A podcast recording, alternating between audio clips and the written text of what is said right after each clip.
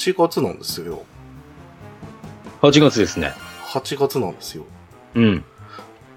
いらぬと始めてからはい。4ヶ月経ってるんですよ。おお、ね、実感なしっていうね。僕3ヶ月ですね。3ヶ月ですね。はい。早いですよね。早いですね。ね。あのー厳しいです。この速さ。早いですね、1年はね。やりたいなと思ってたことがですね、全然できてないっていうのに、ようやく気づくっていう感じもありますけど。なるほど。えー今日、今日元気ですね。今日元気ですね。どうしたんですか？今日はあれじゃないんですか、何ですか？僕の誕生日記念企画じゃないんですか？ああ、そうなんですよ、ニナッチさん。えええーお誕生日ということでね。はい。あの、まさか本人からね、言ってくるとは思わなかったんで。えなん ですけどええー、えーとですね、これ、あのー、宮地さんにね、ちょっとサプライズって言っちゃなんですけども、はい。はい。あの、本当に、これちょっとね、喜んでもらえるかな、これな。はい ということでね、はい。いいよいいよ。はい、じゃあね、これ。はい。宮地さん、はい。スプラトゥーン。おおっと、うん。これは一体どういう風の吹き回しなんですか？これスプラトゥーンですよ。おうこれ、ニナチさんのために借りました。うん。ありがとうん。2年ぐらい前に。う。うん、そうですよね。ええスこれプラトゥは、あーン。の、ワンですよね。そうですね。えええいや喜んでもらえるかな、これね。ー、本体ちゃいますよね、これね。え、全、え？え？ん？今、今、2、2、あ !2! 2。2! ちょっと、にごりくん。え？にごりくん。はい。2、2! 2。ブルー？いや、もう、いやいやいやいやいやいやいやいやいやあのーえ、ありがとう。あ、うん。あ、喜んでもらえた。気持ちだけもらっておくよ。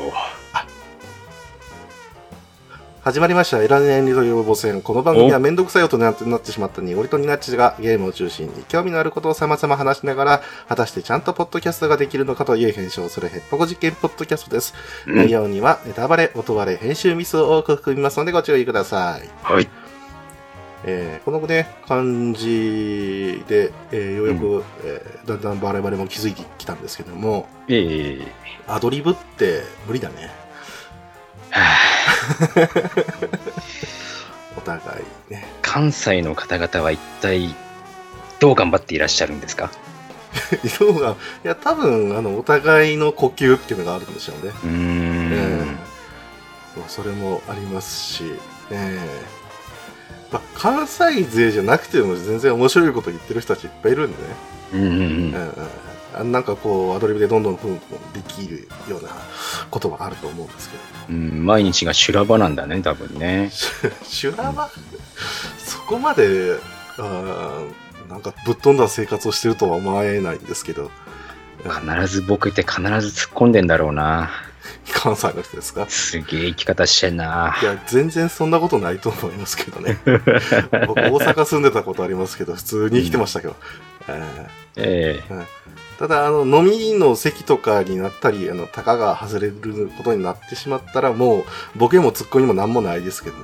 うえん。ーボケっぱなし、ボケっぱなし、みたいな感じ。かぶせてかぶせて。そうそうそうう。んそんな場面もありましたし、ええー俺は一切ボケんっていう大阪人の方がいらっしゃいましたんで、えうえんーその人と一緒に飲むのがとても気まずかったですけど、強いんだろうな。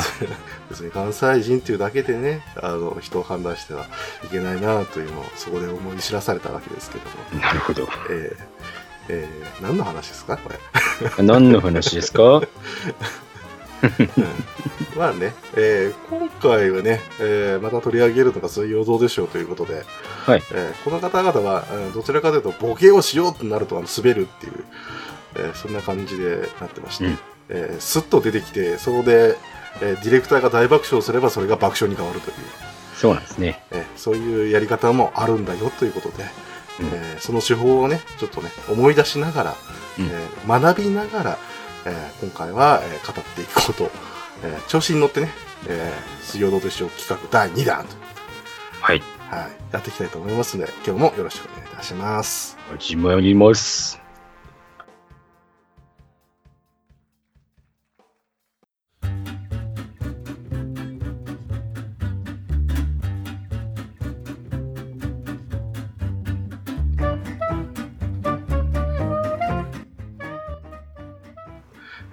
い、というわけで、はい。えー水曜どうでしょうの、えーサイコロの旅について、えーね、えー今日はお話ししていきたいと思うんですけども、うん。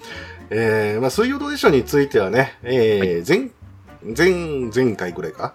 に、はい。えー我々、えー語っておりますので、えーどうでしょうって何？と、えー思っている方はそちらの方をまずね、えー聞いていただければと思いますが、はい。えーその中でですね、このサイコロの旅っていうのは、えー一体何かっていうことなんですけども、うん。まあもうどうでしょうの代表的な企画と、うん。えー言ってもう大丈夫でしょうね。大丈夫でしょう。っていうかまあ初期ぐらい、初期中期ぐらいまではもうこのサイコロの旅っていうのがもう主軸にあったというか、えそしてまあ一番最初にやった企画という、え。うん。うん、まあ本当は最初はね、あの、アン・ルイスのインタビューなんですけど、そうですね。うんはい。なんですけども、どうでしょうらしい、えー番組の企画としては、えーサイコロの旅が最初ということで、うん。えールール、一応ご説明しますと、はいえー6つの選択肢が書かれたボードに、現在時、現時点で乗車可能な交通機関と行き先をリストアップ。どこに行くのかは運命のサイコロを振って決定。うん。出た目に書かれた行き先がたとえ札幌と逆方向であってもそこに行かなければ次のサイコロは振れない。うん。つまり、交通機関がある限り、札幌にゴールするまでには、えー常に移動し続けるという超過酷な企画なのだ、という、えーうんサイコロ5から、えー引用させていただきましたけれども。はい。えーということで、えーま、えー水曜どうでしょうのメインパーソナリティというか、えーキャストのお二方、はいえーうん鈴井孝之さんと、えー大泉洋さんが、えーまあ大体東京からスタートですけども、はい。えーそこから、えー札幌に、えー帰ろうという企画なんですね。うん。うんだけども、えーサイコロを振って、で、えーなボードに書かれてある行き先、えーそして交通機関で絶対移動しなきゃいけないんで、うん。札幌という目を出すまでは、うんえー帰れない。はい。えーこれあのーまあまあまあ、あのー普通ね、テレビの企画としてだったら、うんあ、できるじゃんって感じなんですけども、えーはいよくよく考えていただきたいんですけども、うん。えーこれが、えー放送されたのが96年で、うん。えーしかも北海道のローカルテレビ、HTV でやってるわけなんですね。うんえーしかも深夜枠でございますので、はい。予算がないはずなんですよ。うん。ですけども、えー普通に新幹線バンバン乗ったり、えー 飛行機バンバン使ったりしてて、これ大丈夫かって本当に思うぐらい、うん。えー大移動をなさるわけなんですけども、うん。えーこのね、サイコロの旅で、まあ一番思い出に残ってるっていうところを、えーね、我々これから話していくと思うんですけども、はい。えーとにかくですね、えー我々これからですね、喋るたびに、えー思い出し笑いが激しいと思いますので、すごいと思いますよ。はい。それだけすごく、えーとてもです、えーご注意いただきたいと思うんですけども、うん。うん。まあ、まあもう第1弾のお話いきましょうか。はい。はい。というわけで、えー1996年、えーまあ放送は10月だったんですけども、えーうん撮影が9月ということで、はい。えーこれをやって1ヶ月後に放送というね、結構弾丸な感じになってましたけど、そうですね。えーこの頃はですね、まあ鈴井さんが33歳ということで、うん。えーもう、あの頃ですけども。で、えー大泉さんが、えーまだ大学に通ってたぐらいかな。赤いっすね。えーすごく、あの、鈴井さんはね、もう、もうその頃はもう完全に北海道、札幌のファッションリーダーみたいな感じで、うん。えーバンバンね、あのメディアにも露出してたぐらいだったんで、うんなんですけども、えー大泉さんはほんと出たての、うん。えーえーこれの前には元気くんとかね、あっから辺でしか、えーなかなかテレビで見る機会がなかったんじゃないかなという感じなんですけども。しかも深夜枠のエッチな番組の方そうが。ですね。ですねモザイクな夜 V3 かな、えーだったと思いますけど。うん。うん。で、えー、ね、水曜どうでしょうに出てきたよというところで、大泉さん、これはおばお、なんかね、本当面白い格好してるんですけども、うん。えーシャツをね、ちゃんとズボンに入れて、うんえ そして、えーあのね、テンパー、もう大泉さんといえばテンパーなんですけども、うん。ね、あれをね、びっちりとこうね、固めてきてるという。そうなんですよね。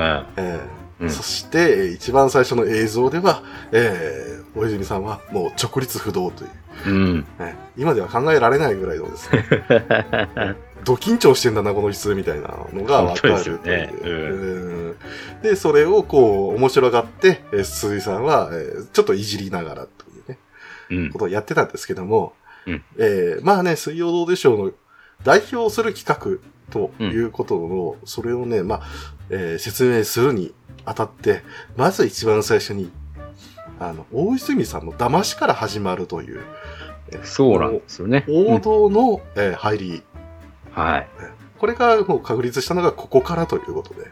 うん。もうこれでやっちゃったから確立したっていうところがあると思うんですね。そうですね。で、大泉さんは普通に、えー東京でアンレスト喋るよ、インタビューするよっていう。で、うんでその後では、えーなんか六本木キルゾンとね、六本木のホテルかな？うん。で、みんなで、あの、企画を練ってから帰るよと。うん。撮影しながら帰るんだよっていうふうに説明をされていたんですが、えーすでにもう企画が決まっていて、うんええーカメラを回して、えーすぐにですね、えーその企画が、えー発表されるという。そうですね。大泉さんは聞いてないよ、というふうになってましたけども、えーこの頃の大泉さんはまだまだ、えー学生さんなんで、えーうん大したリアクションもできてないという。そうですね。なんですが、えーここからですね、だんだん大泉洋という人物が、えー どういう人物かっていうのがだんだん見えてくるのが面白いという、うん。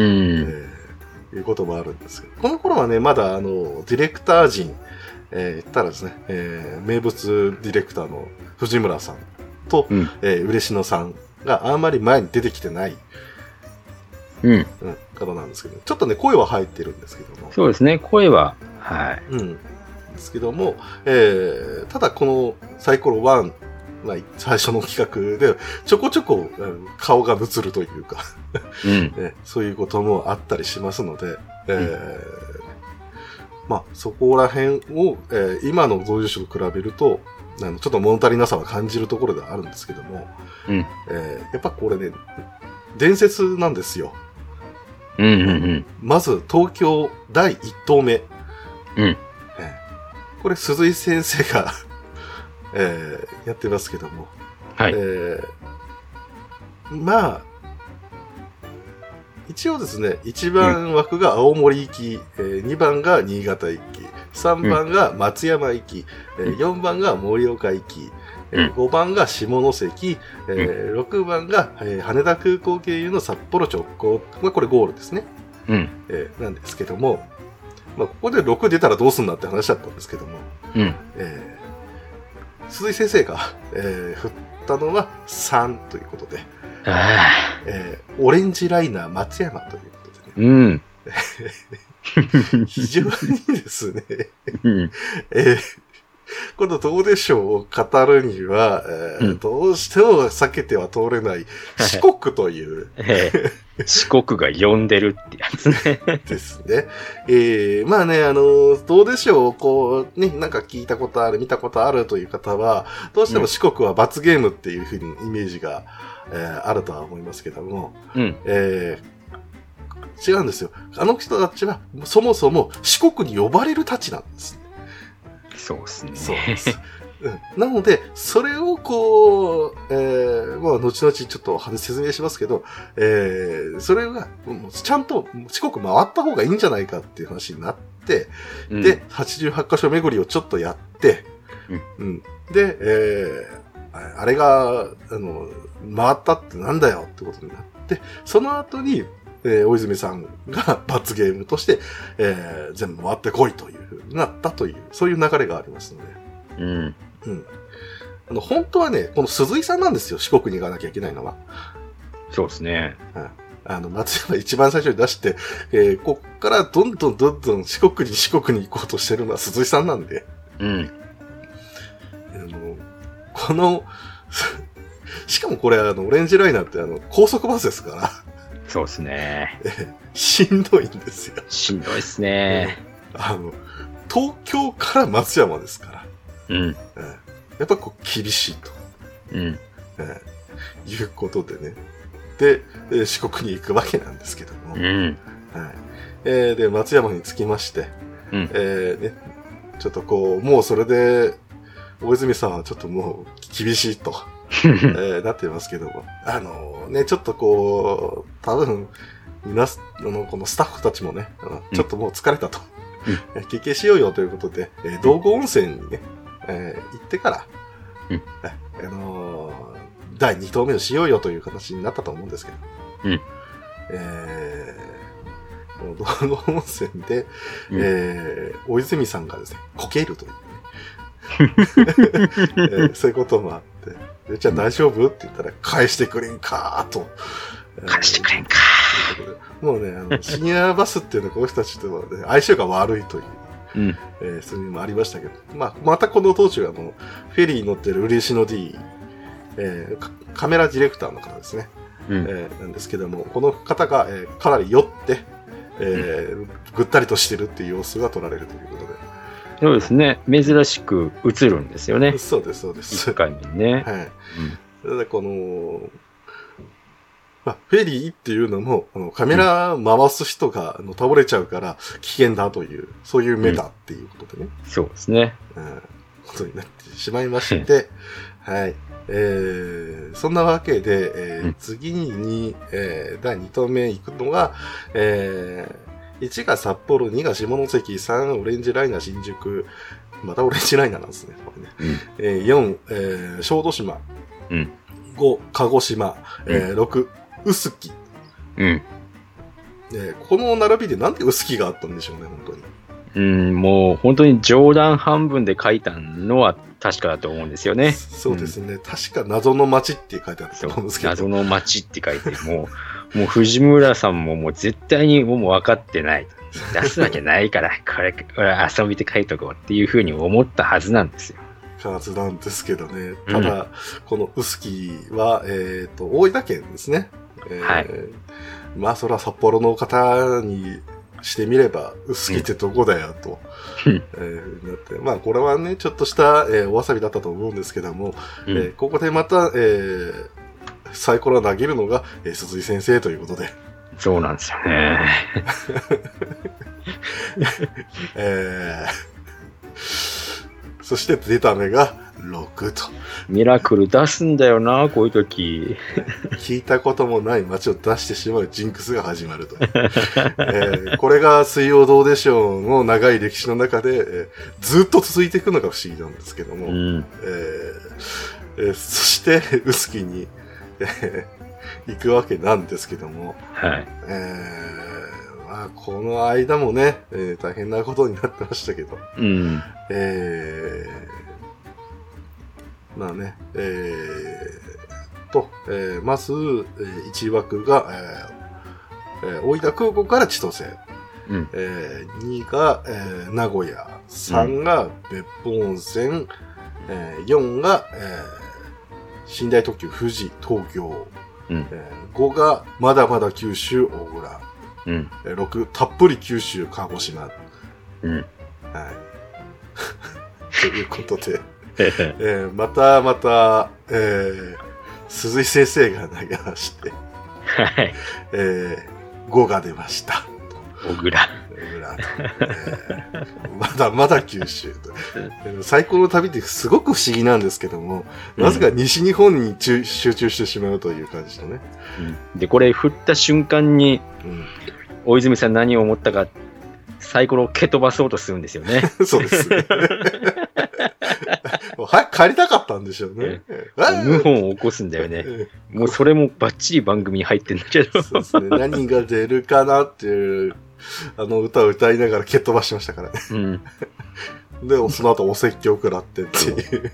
いいか、大泉くんって始まっちゃうんですけど。うんただね、あの、今でこそ、その構図、まあ、鈴井先生がね、社長であり、えー先輩であり、えーで、もう年上なわけですから、えー鈴井先生が怒ってるんですけども、うん。今でやったら、あの、大泉さんが鈴井さんに説教してるシーンですからね、普通はね。まあ、視聴者からすればですね、今多分どうでしょうの視聴者からすれば面白いんでしょうけど、当時見てた人からすると、うん、ポカーンですよね。そうですね。え、そこ真面目にやってるんだみたいな。そう。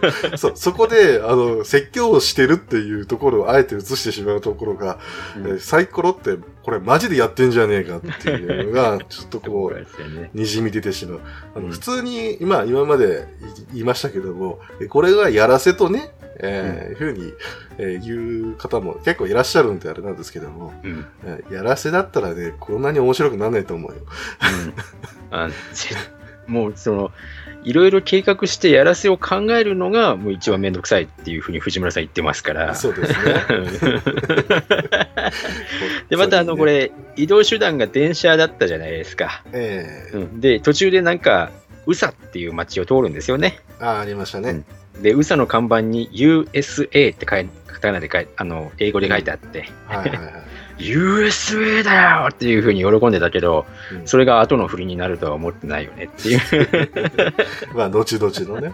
ねうんそして、えー第4投目になりますが、えーまあね、お食事どころで、えーうん今度は大泉さんが振るわけなんですけども、はい。えー小倉から一体どこに飛ぶのか、えー1、えー東京、2、出雲、うんえー3、名古屋、えー4、えー小倉東京イン、えー小倉一泊ですね。うんで、5が新幹線大阪、6、夢の福岡発最終便、千歳という。うん。えーこちらが、えー大泉さんが出すと、えー西からは脱出ができるというね、そういう流れ。うんまあまあ、全然出ない時もありますけど、うんただ、えーここで大泉さんが出したのが5で、えー大阪に新幹線で行くことうん。大阪にとりあえず東に戻ることができるんだよね。に。それで、ああ、よかったよかったって話になるんですけども、うんえーまあ問題はこの、前振りでしかなかった5投目の大阪なんですけど、えーこの当時は、えー確かさ明日から3連休ということで、はいえーしかも寝台特急とか、ここら辺が出るような時間帯であったと。うん。えーなので、新、えー大阪かな？新大阪だったまあ大阪だったと思いますけど、えーもう本当、ホームとかごった返ってるわけなんですよ。うん。で、えーなんとかこうね、えー行こうよっていうことで、うんえーとりあえず出した目が、うん出した目というか、えーパネルの方が、えー1、東京、2、えー新潟、3、長野、4、大阪1泊、5、千歳、えー6、名古屋というふうにありますけども、えー大阪1泊以外は、えーだいぶ時間がかかる、えー目だったんですけども。うん。深夜バスだったり、寝台特急だったりねそ。うです、そうです。うん千歳というふうに言いましたけど、えー直行便確か10時間待ち、えーうんいうことで、えーその中でも、まあ、大阪一泊じゃないとダメだよ、みたいなことを言って、えー大泉さんが、えー出した目が2。えー新潟寝台と、寝台急行北国新潟ということで。うん。えーとりあえず東には進むことはできると。そうです。うんうんただし、大泉さんもここで大ダメージを受けるという ことなんですけども、うんえー身体券が3枚しか取れなかったんですよ。混んでたんで。えーなので一人は自由席で、えーじゃあ一番体力のあるやつがそっちに行く感じになりますかね。若者かということで、えー大泉さんが自由席に行くんですけども、えーその時に大泉さんが、えー僕は字ですと。あの、僕は、ここ番組で言いますけど、字ですっていうふうにね 告白しちゃうんだよね。大学生にね、字の告白をさせるといううんね、罪深い番組なんだろうということですけども、うんえーでも自由席になったということで、うん。えー後々長く座っていられないのに。えー えーこれが後々当時の旅なんていうね、えー企画にもつながってくるわけなんですけども。えーちなみにね、大泉さんはもう耐えきれなかったんで、一回、えー藤村さんと同じ寝台に、えー転がり込んで、えー寝たとという、そういう話がありましたけども。うん。えー、だから大泉さん本当限界だったらしいんで、そりゃまあね、えー地の、地持ちの人に座らせちゃダメだよ。う んえーということで、にはいようやく新潟に着きまして、うん。えーえーそして、えー1がえー東京、2が金沢、3が山形、4がえー仙台、5が青森、6、一気に北海道ということで、うん。えーここで鈴井さんが振り、えー6ということで、うん。で、北海道に、えー行けるよってことになったんですけども、うん。えーこれが、えー新潟からね、行く手段がもうフェリーしかないということで、うん。えー18時間もかけて、えー小樽に行く、うん。えー 最後の最後まで、えー深いという、えー最後は大泉さんの不愉快っていうので終わる。ただ、あの、これを見た視聴者が、まあ、特に北海道の方々ですね、が、なんだこの面白い番組がということで、うん。えーこういうところからですね、えー、杉尾でしょうっていうのは、えーこいつらが、えー痛めつけている、られているその様子を見る番組なんだというふうに理解したという、うん。えーいうことで、えーどうでしょうが、結局、えー自分たちの企画で自分たちが苦しむという、そうなんですよね。えーそこまでに行く。そして一人だけは、えー一番の被害者ぶるいやつがいるということで、うん。えーこの構図がなかなか、えー面白いわけなんですけども、うんえーこれがまあサイコロ1ですね。うんそして、えーサイコロ2なんですけども、こうんれもうすごかったですね。うんえーこの年末頃に、えー放送されたわけなんですけども、えー96年の12月なんで、うん多分あの1ヶ月2ヶ月ぐらいしてから、またこの人たちサイコロの旅やってます。そうなんですよね。えーアホかと。うん いうことなんですけども、うんえーしかもまたですね、大泉さんはですね、うんえーのことこと東京にやってきたわけなんですよ。そうなんですよね。はい。うん。えーで、しかも、えー大泉くん、西城秀樹と会えるよということで、うん。えーおわーと喜んだ大泉さんは、えー西城秀樹の格好をしない、してから、東京に来たわけなんですけども、うえーん。そこで待ち構えていた、えー鈴井さんに、えー本当の企画を知らされることになると。うん。まあ、あの、第1弾もアン・ルイスとは実際に会ってますからね。そうですね。インタビューをして、あ、アン・ルイスっていうのは日本の歌手のか方なんですよ、皆さん。えあの、いや、ちょうどこの第1弾が終わった後ぐらいにちょっとアン・ルイスは、なんか、うですね精神的にノイローゼみたいな感じになっちゃったんですよね、ええ確かね。うん。だから、アン・ルイスさんのそのインタビューっていうのは、後々の DVD にも入ってないですんで。そうなんですよね。ううんん。ただまあ、この流れがあったので、えー大泉さん的には、秀樹と会えるっていうのはもう、うん実際に会える。ると思ったんでしょうね。実際、あの、この頃のどうでしょうっていうのは、えーいろんな人にね、あの、インタビューをしてたりします。うん。うんそれこそグレーのテルさんとかね。あこれそうですねあの、あとは北海道に帰ってもきたみたいな話。う、ね、うん。あの、主題歌を歌ってくれるあの方も出たりね、あしてましたから、うん。まあ、えーまあ、それはね、サイコロ3かなぐらいのところで、えー樋口良二さんっていうね、うん。えー一緒にまた行ったりしてますので、うん。まあまあ、こういうのは前振りではあるんですけども、えーうん。まあ、かなりいい騙されっぷりをしたと。いう。え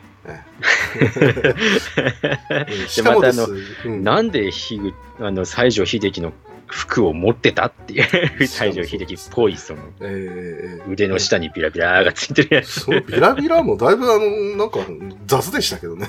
結構雑でした。あの、後のあの、振り返る企画の時に、あの、言ってました。あの、小松が用意するとこれですって言ってて、ちゃんと バです。ちゃんとこうね、カーテン見たくなってるっていうね、えーありましたけど。まあまあ、というわけで、サイコロ2、えー、西日本完全制覇ということで。一応ちゃんとこれタイトルがありますんでね、言っとかないと。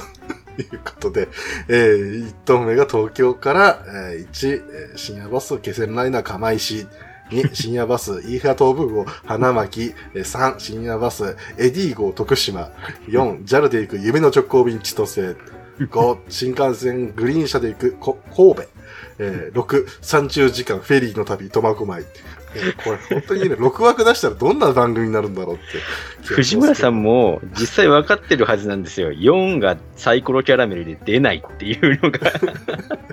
いや、出ない、まあ、なんかしないですけど、すごい確率は低いですね。うん、だから千歳直行を4にしてると思うんですけど。いやー、でもそれもそうですけど、ただ、うんあの、この、目がね、結局のところ、千歳もか、苫小牧もあるんで、かなり確率高かったはずなんです。えーですけども、大泉さんが振ったがゆえに、うんえー新幹線グリーン車で行く神戸ということで、西に行っちゃったとね。いうことで、うんまあでもグリーン車なんで快適なんですけどね。そうですね。ううんん。なので、大泉さんは、あの、これではしゃぐと。グリーン、グリーン席、初めてみたいな。大物芸能人みたいって言うんですけども、あの、東京、神戸は遠いよ。そうですね。えーということで、ここからですね、えー、なっていきますが、うんえー、二投目で、えーいきなり予算を使っちゃうので、えー えーまあ、えー予算を使っちゃったっていうことは、これ、あの、サイコロの法則でですね、えーうんその次が、えー深夜バスとか、えー 非常に、あの、ちょっとね、あの、厳しいものになってくる、えー 傾向にあるわけなんですけども、うん。1、えーサラダエクスプレス、宇和島。えー2、よさこい号、高知。3、レッツ号、熊本。4、プリンセスロード、渋谷。5、福福号、しえー下関。6、ドリーム神戸号、東京。ということでもうし 深夜バスしかも書いてないっていう。どれ行ってもね、しんどいんですけど、まあ、4、6の枠でね、東京に戻れるんで、これもね、確率高かったはずなんですよ。うん。うん。なんですけども、大泉さんが振ったのが、えー、3ということで、熊本ですもん。そうです。えーこれがね、本当面白いことになってきましてね、えー西へ西へと、えーどんどん風に行くわけなんですけども、えーまあこれ映像がないんで皆さん分かりづらいと思いますけども、えー西城秀樹のあの、うん。独特の格好をしてるわけなんですよ。うん。えーヤングマンとか歌ってた時の格好ですかね。うん。えーなので、あの、こう、胸元が結構開いてるんですね。うん。で、ししかも、あの、お伝えした通り、年末に撮ってるんで、えーうんかなり寒いはずなんです。はい。うん。で、えー大泉さん的には、えー九州っていうのは暖かいところだから、この学校でも大丈夫だろうって 言ってるんですけども、うんえーこう、車中泊、深夜バスを、えーこなした後、熊本に着いたらめちゃめちゃ寒かったと。季節が季節ですからね。もねう。全然寒いぞということで、それはそうだよ。全然南国ではないよという。うん。えー、いうことで、えー若干こう、大泉さんが、このぐらいからですかね、鼻声チックになっていくという。えーししかもそのままずっと着され、着さされてますからね。うん。厳しい。えということで、3投目いきましょう。えー1、夢の十行便、千歳。うんえー2、読み方がわからん。えーこれが、す、何でしたっけ？すくもこれは、す 高知県の宿毛市だと思うんですけど。すくもですかね。はい。うんですかね。えー、そこはどこということでね。えーえー次が、えー、牛深か、えー、3が牛深。で、4がちょっとでも戻りたい博多。えー、5がもう少し戻りたい広島。えー、6、この際遠くへ JR 燕1号といううん。これが、どこでしたっけね？どこだったっけな？えー、っと。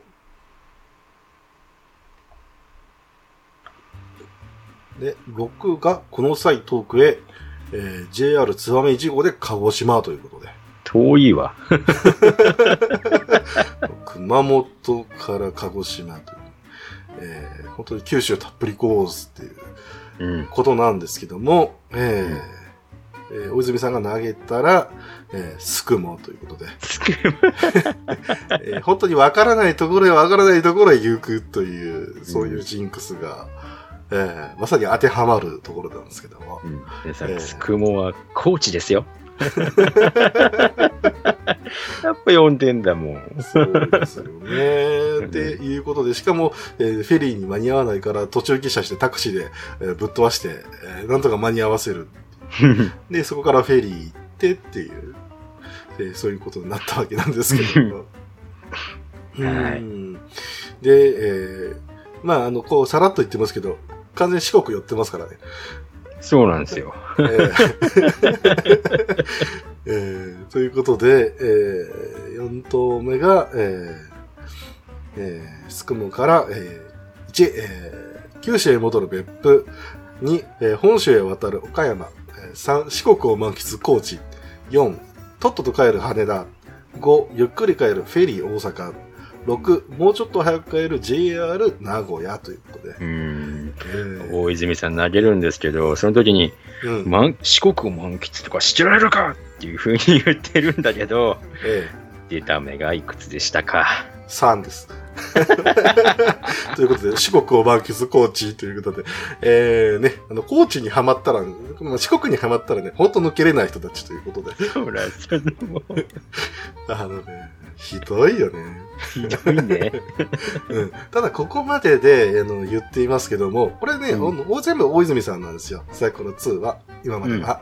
えーなんですけども、なぜかこの5投目、えー、高知まで行って、しかもこれレンタカーまで 行きましたけど、えー、高知まで行きましたということなんですけども、うん。えー、鈴井先生が、えー、振るとなったら、えーうん。大変なことになるっていうのは、この時はこの 人たちも分かっていたのか分からなかったのかですけど、えー、とりあえず目を確認しますと、うん。1、えー、龍馬祭りもやってる高知一泊、2、いや、少しでも戻ろう高松、3、もう少し戻ろうフェリー9時間大阪、4、気長に戻ろうフェリー20時間東京、えー5、寝台なしの快速ムーンライト高知京都、6、地獄の深夜バスで九州逆戻り博多。ということで、えー今まではね、大泉さんが、あの、紆余曲折と言いますか、まあ、九州、九州面で、で、ちょっと戻れたっていうね、えーうん。そういう流れがあったわけなんですよ。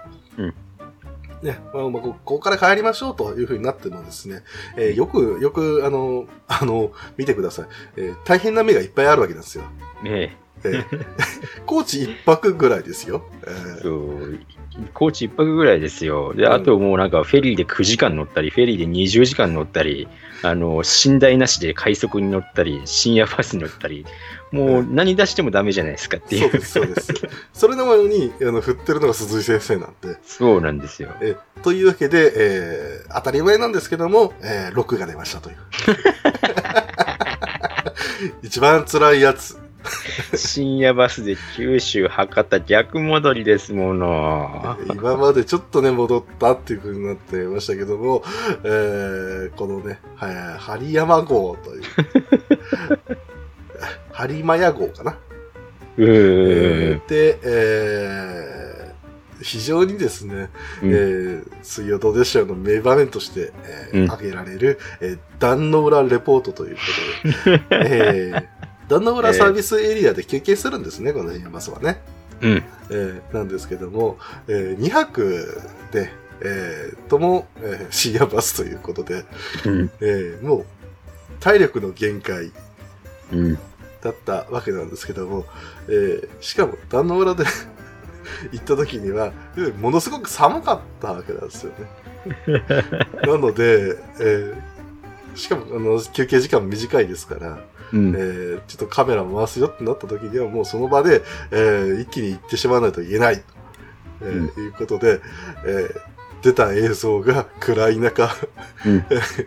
ちょっとこうね、あの上着をこうゲットしつつ、えー さ寒いよ、ダメだよ。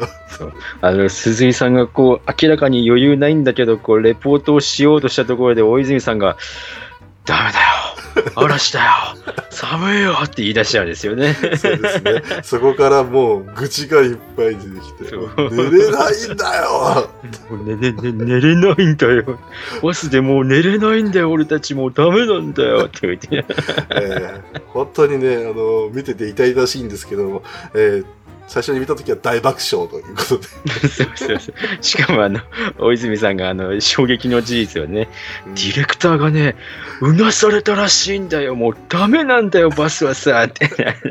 僕たち、いや、まさ、怖いっていうことで、えーそこからパッとね、映像がすぐ切り替わりまして、博多ということうんまたこのランノーラレポートもね、この大泉さんの言い回しですよね。うんそうですね。これ編集されて乗ってここ映って終わり、降りて終わりなんだよ。違うんだよ。本番は寝てる時なんだよ。寝れないんだよって寒いんだよって感じで、言いながらね。この畳みかける言い回しね。その間、鈴井さんはもう辛いんだよ。本当にとか言ってるだけなんですよね。うん多分泣きそうになってたと思います。そうなんですよね。うんうん、だからね、まあ、しこのサイコロの旅で深夜バスっていうのはある意味花形なんですけども、そうなんですよね。えーただ、あの、本人たちが一番嫌がっているという。そうことです。だからそれもそんなはずなんですよ。深夜バスなんてね、連泊するようなもんじゃないですから。うん。うん、僕らだって、ね、乗っただとしても一泊ぐらいですよ。うんええまた当日の当時の深夜バスもかなり窮屈でうん席も良くなかったはずなんですよね。ですです。しかもね、うんあの、まあ、あの、路線にもよったと思いますけど、タバコとかね、車内で良かった時期もあったんでね。ああそうでしたねう。ん。うんそういうのでも、あの、あんまり空気よろしくないんですよね。うん。うん。なので、そういった意味でもあれば、えー、やっぱね、な、長時間のバスっていうのはちょっときつかったなっていうのはあるんですけど、まあ、番組サイト的には安く、長く、えー移動できるんで、えーうん取れ高はいいんでしょうけどね。えーただ、えー6投目、えーは非常にですね、えーうん大事なところでございます。えーそろそろこうね、えータイムリミットが見えてくるこの朝でございますけども、うん。えー鈴木先生が投げます。博多で鈴井さんが投げてしまうというね。はい。えー1、札幌はずっと遠いぞ、鹿児島。2、名前は札幌に近いぞ、白石島。ふざけてますよね。3、えーフェリーで21時間、直江津。えー4、ジェットフォイルで2時間、2時間、えー対馬。5、いいから早く出せ、直行一とせ。これでもいいぞ、新幹線乗り継ぎ盛岡ということで。うん。えー、ね。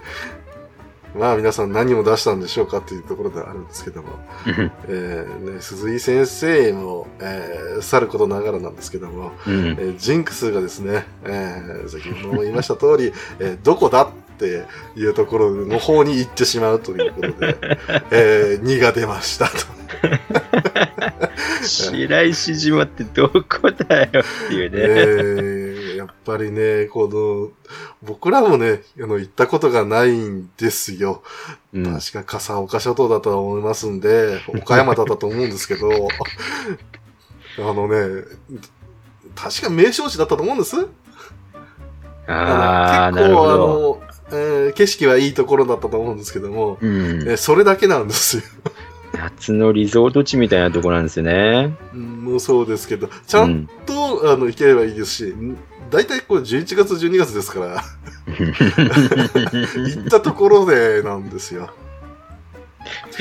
ええしかも札幌に近いぞってことは白石地区の多分話だと思いますけど。ああ、そうですね、多分ね。うんそうだからなんだよっていうところもありますけどね。えーで、なんとかこうい行って、えーそこからですね、えー7頭目に、えーこれがですね、あのうん。ーむず、これ本当珍しいんですけども、うん。えー大泉さんと鈴井さんがですね、もう振るのは嫌だとうん。言ってですね、あんた投げなさいよということで、えー行き先を決めているですね、えー藤村ディレクターに、うんえーこう、当初任せまして、うん。後にも先にも、藤村君が投げたのはこれだけですね。これだけです。はい。うんあとは責任持って二人が投げるという、えーういうことでしたけども、えー1、えーまだ間に合う岡山空港初地出せ。えー2、とりあえず岡山戻って新幹線東京、東京。えー3、新幹線三昧、新潟。えー4、白石島一泊。えー5、瀬戸大橋を渡って四国に戻る徳島。えー6、瀬戸内海の次は日本海、松江。全部危険。まあ、東京千歳はあるぐらいだったらいいんですけども。1、2出せばまだいいかなっていうところかな。ですね。ただ、もう新幹線もこの人たちも嫌だっていう状況ですから、基本的にはもう、まあ、帰りたいんですけども、うんえー1を出せるわけがねえということで、えーうん藤村さんが出したのが、えー5ということで、また四国。徳島ですよ。えーここで一応スコアを見ておきましょう。えー一応ですね、えー鈴井さんが2回ぐらい、えー四国行きを、うんえー行って、えーね、お伊勢美さんと、えー藤村さんが1回ずつ、えー四国ということで。えーそしてですね、この間にですね、岡山ですので、きびだんごをね、うん。えー買って、えーみんなで食べようということで、うんえーなったんですけども、えー鈴井さんは甘いものが大好きだから、ということで。えーね、まあ、このどうでしょうでもよくあるんですけども、あの、うん。あの取れ高が心配になってきてるんで、うん。えーなんとなくこうね、面白いことをやろうじゃねえかっていうことで、うん。カメラ回し始めたら、えーみんなその気になるしかないという。うんこともあったんですけども、それの最たる例が、えーうん。鈴井孝之さんは甘いものが全然苦手なんですけども、うん。大好きだから、ということで、もうそういうキャラクターをね、設定するっていうね、ええ。ここからですね。ええ。うん。まあ、これは単純にこのサイコロの旅を企画した鈴井さんへのこう復讐だとは思うんですけども、うん、そうですね。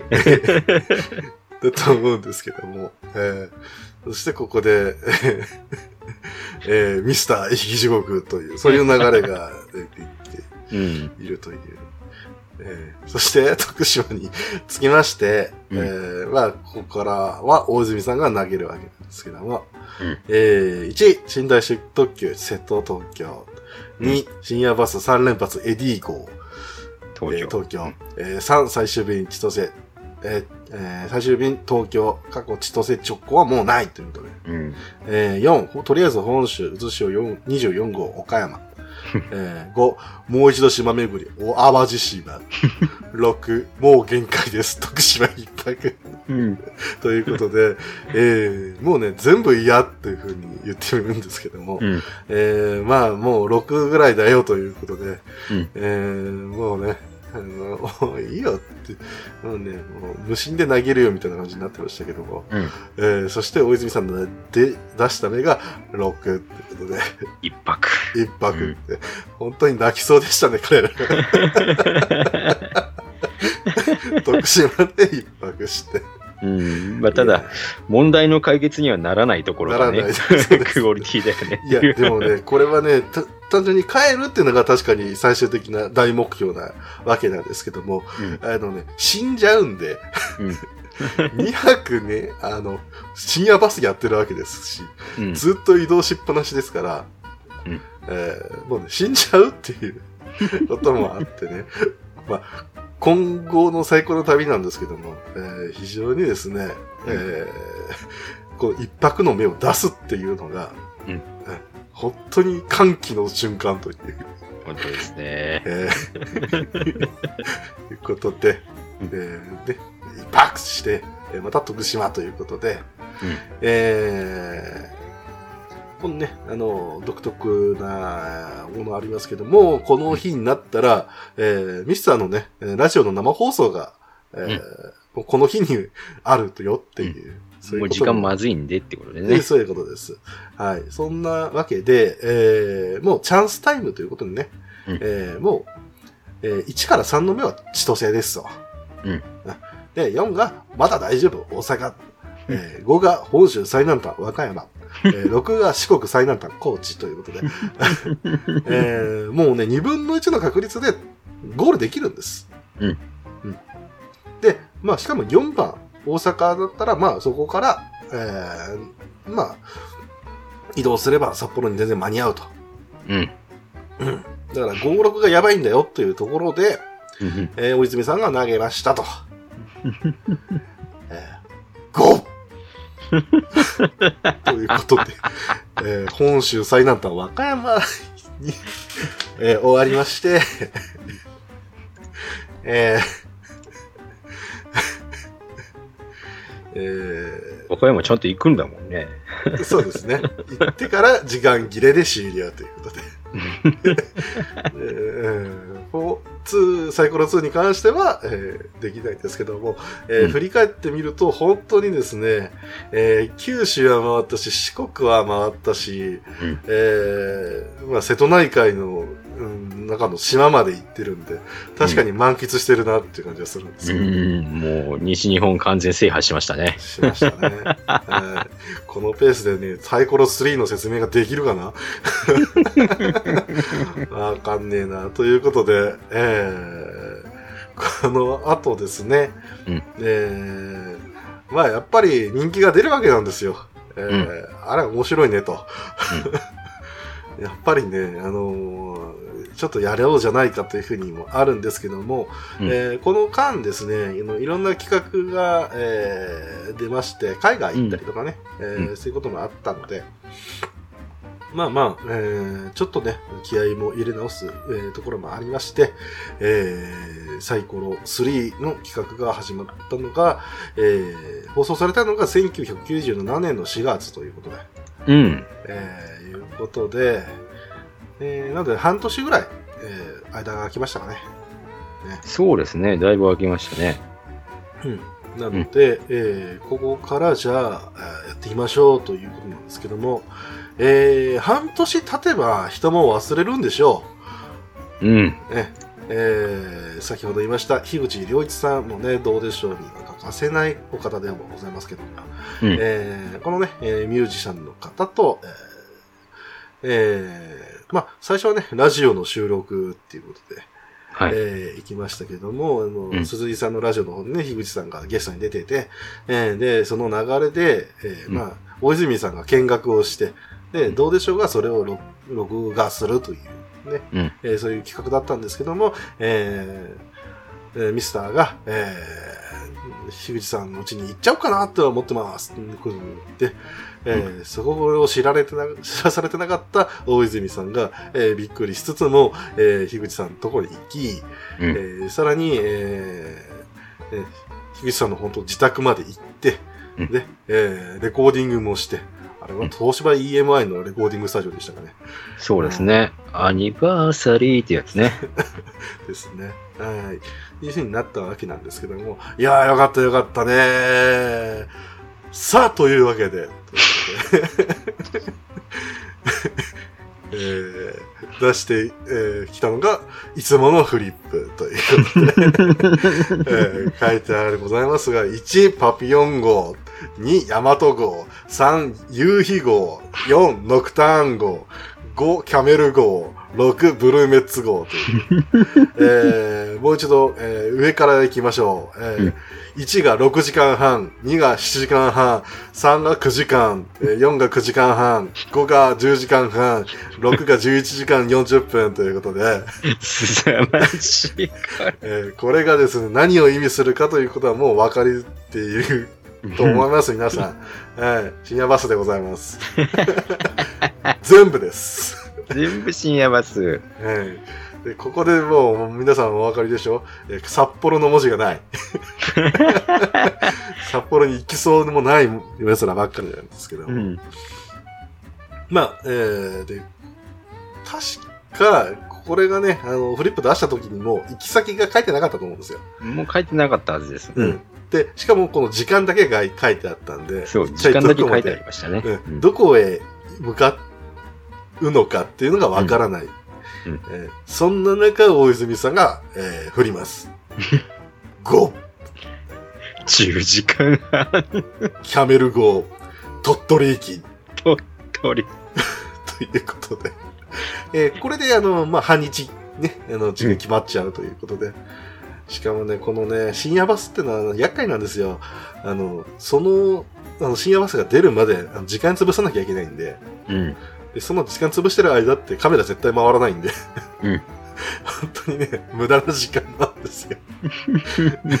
しかも乗、乗るところをこう撮って、乗ってる最中の絵を撮って、ついて終わりなんですから。うん。いや、本当厳しいですけども、うんえ。ーそこで、えー鳥取に、えー着きまして、うんえーね、す 辻さんが暴言を吐きつつも、うん、荒れてるんですよ、鈴木さんね。なんかトラブルあったみたいですけどね。うんうんまあ、えーそんなこともありつつ、えー1、えー直行便千歳、うんえー2、えー、宮古のアイランド沖ノ島、うんえー3、少し戻って観光京都、4、もう少し戻って名古屋、5、やっぱり四国高松、6、お約束九州小倉ということで、うん。うん。えー、まあ、小倉かなまあ、ですけども、えーここでね、鈴井さんが振るんですけども、うん。あんまりね、あのーこの時は呪いが薄かったでしょう。えーうん3、少し戻って観光京都ということで、うんえー、ふうになるんですけどもね。うん。まあ、京都に行くということは決定したんですけども、うん。えー基本的にはですね、出したと、とて、うん。そこで、えーまたサイコロを振って、えー決定しなきゃいけないんで、うん。あの、京都で休めるとはここでは限らない。えーでチャンスが生まれたっていうふうなんですけども、えーで、えー京都に着きましたと。うん。いうことで、ちゃんと、えー京都一泊の目がありますと。うん。ですが、えーその他がひどかった。えー 1、えースーパーライチョウサンダーバード27、えー、敦賀、えー2、近代特急、え近鉄特急伊勢、えー3、えー新幹線光、東京、えー4、新幹線のぞみ広島、5、橋立5号、天野橋立、京都ですけどね、一応ね。えー6、舞妓さんと写真されつ京都一泊ということで、うん。えー、これをね、また、うーん、小泉さん振ったらよかったんじゃないかな。えー、鈴木さんが、えー振りまして、出た目が1ということで。サンダーバード。えー、すごいですよね。やっぱ、なんかね、面白いですよね。うん本当行ったところないところにどんどん行っていくっていう、このジンクス？うん。え ー、本当面白いですよね。鳥取行ってからちゃんと敦賀まで行って。しかもサンダーバード席満席で座れなかったんですよね。確か4時間近く、あのデッキに座り込んでたと思いますけど。えー、デッキでも。えーということで、えーそして4頭目ですね、えー、ムツルガから、えーなんとか行こうじゃないかということで、えーなんですけども、1、着実に進む名古屋、2、もうちょっと進んで静岡、3、舞妓さんが呼んでる京都、4、先山呼んでる通り、えー5、えー寒そうだけどちょっと魅力、金沢、6、京都の21時間フェリーで小樽。一応ゴールの目はあると。うん、なんですけど、名古屋、静岡、京都、鳥取、金沢、えー敦賀から行こうとすると、なまだ近い、えーようで遠いという、うん。えーことなんですけども、えーここで大泉さんが頑張っております。えーうんえーということで、出た目が5ということで、うんえー金沢。まあ、ちょっと行ってね、えーなんですけども。うんまあ、この、うーん間にね、いろいろまた あるわけなんですけども、うん。えーね、大泉さんの革ジャンとかね、いろいろありましたけど、うん。えバレン、バレンチのね。君が言ってるの君が言ってるのはバレンティノーでしょ？僕のはバレンチノーだから。みたいな、えーそういうやりとりがありましたけども、うん。えー非常にね、えーなんだよこれみたいな感じですけど。えーそして、えー金沢着きまして、えーこの後なんと鈴井さんが降ってしまいます。えーここまでね、ちょこちょこしか移動しなかったわけなんですけども、まあ、ね、移動時間も結構ありましたけど、うんうんただただ、えーね、えー細かい芽が出ていたんで、まあ、大丈夫だろう、この流れだ、ということで、えー、鈴井先生が振ると。えー、1、えー、小松空港発羽田、2、えー、特急輝き11号富山、3、特急日本海1号函館、4、長距離バス名古屋、5、地獄の深夜バスラピュータ号、な横浜、えー、6、市の深夜バス加賀号、博多。うん。まあ、羽田、富山、函館、名古屋横浜が博多なん。で、うん、えー、まあ普通にね、えー、函館行くのが一番良かったん。でしょう。うん。うん。なん。ですが、えー、ここで出してしまいます。鈴井先生。6ということで。やっぱ西に行きたがるという。博多号乗っちゃうもの。えー、まあ、加賀号ですけども、博多行きの深夜バスっていう、うん、まあ、結局は地獄なんですけども。あのね、やっぱ、これでまだ、よくよく考えていただきたいと思いますけども、2泊、えー、深夜バスということで。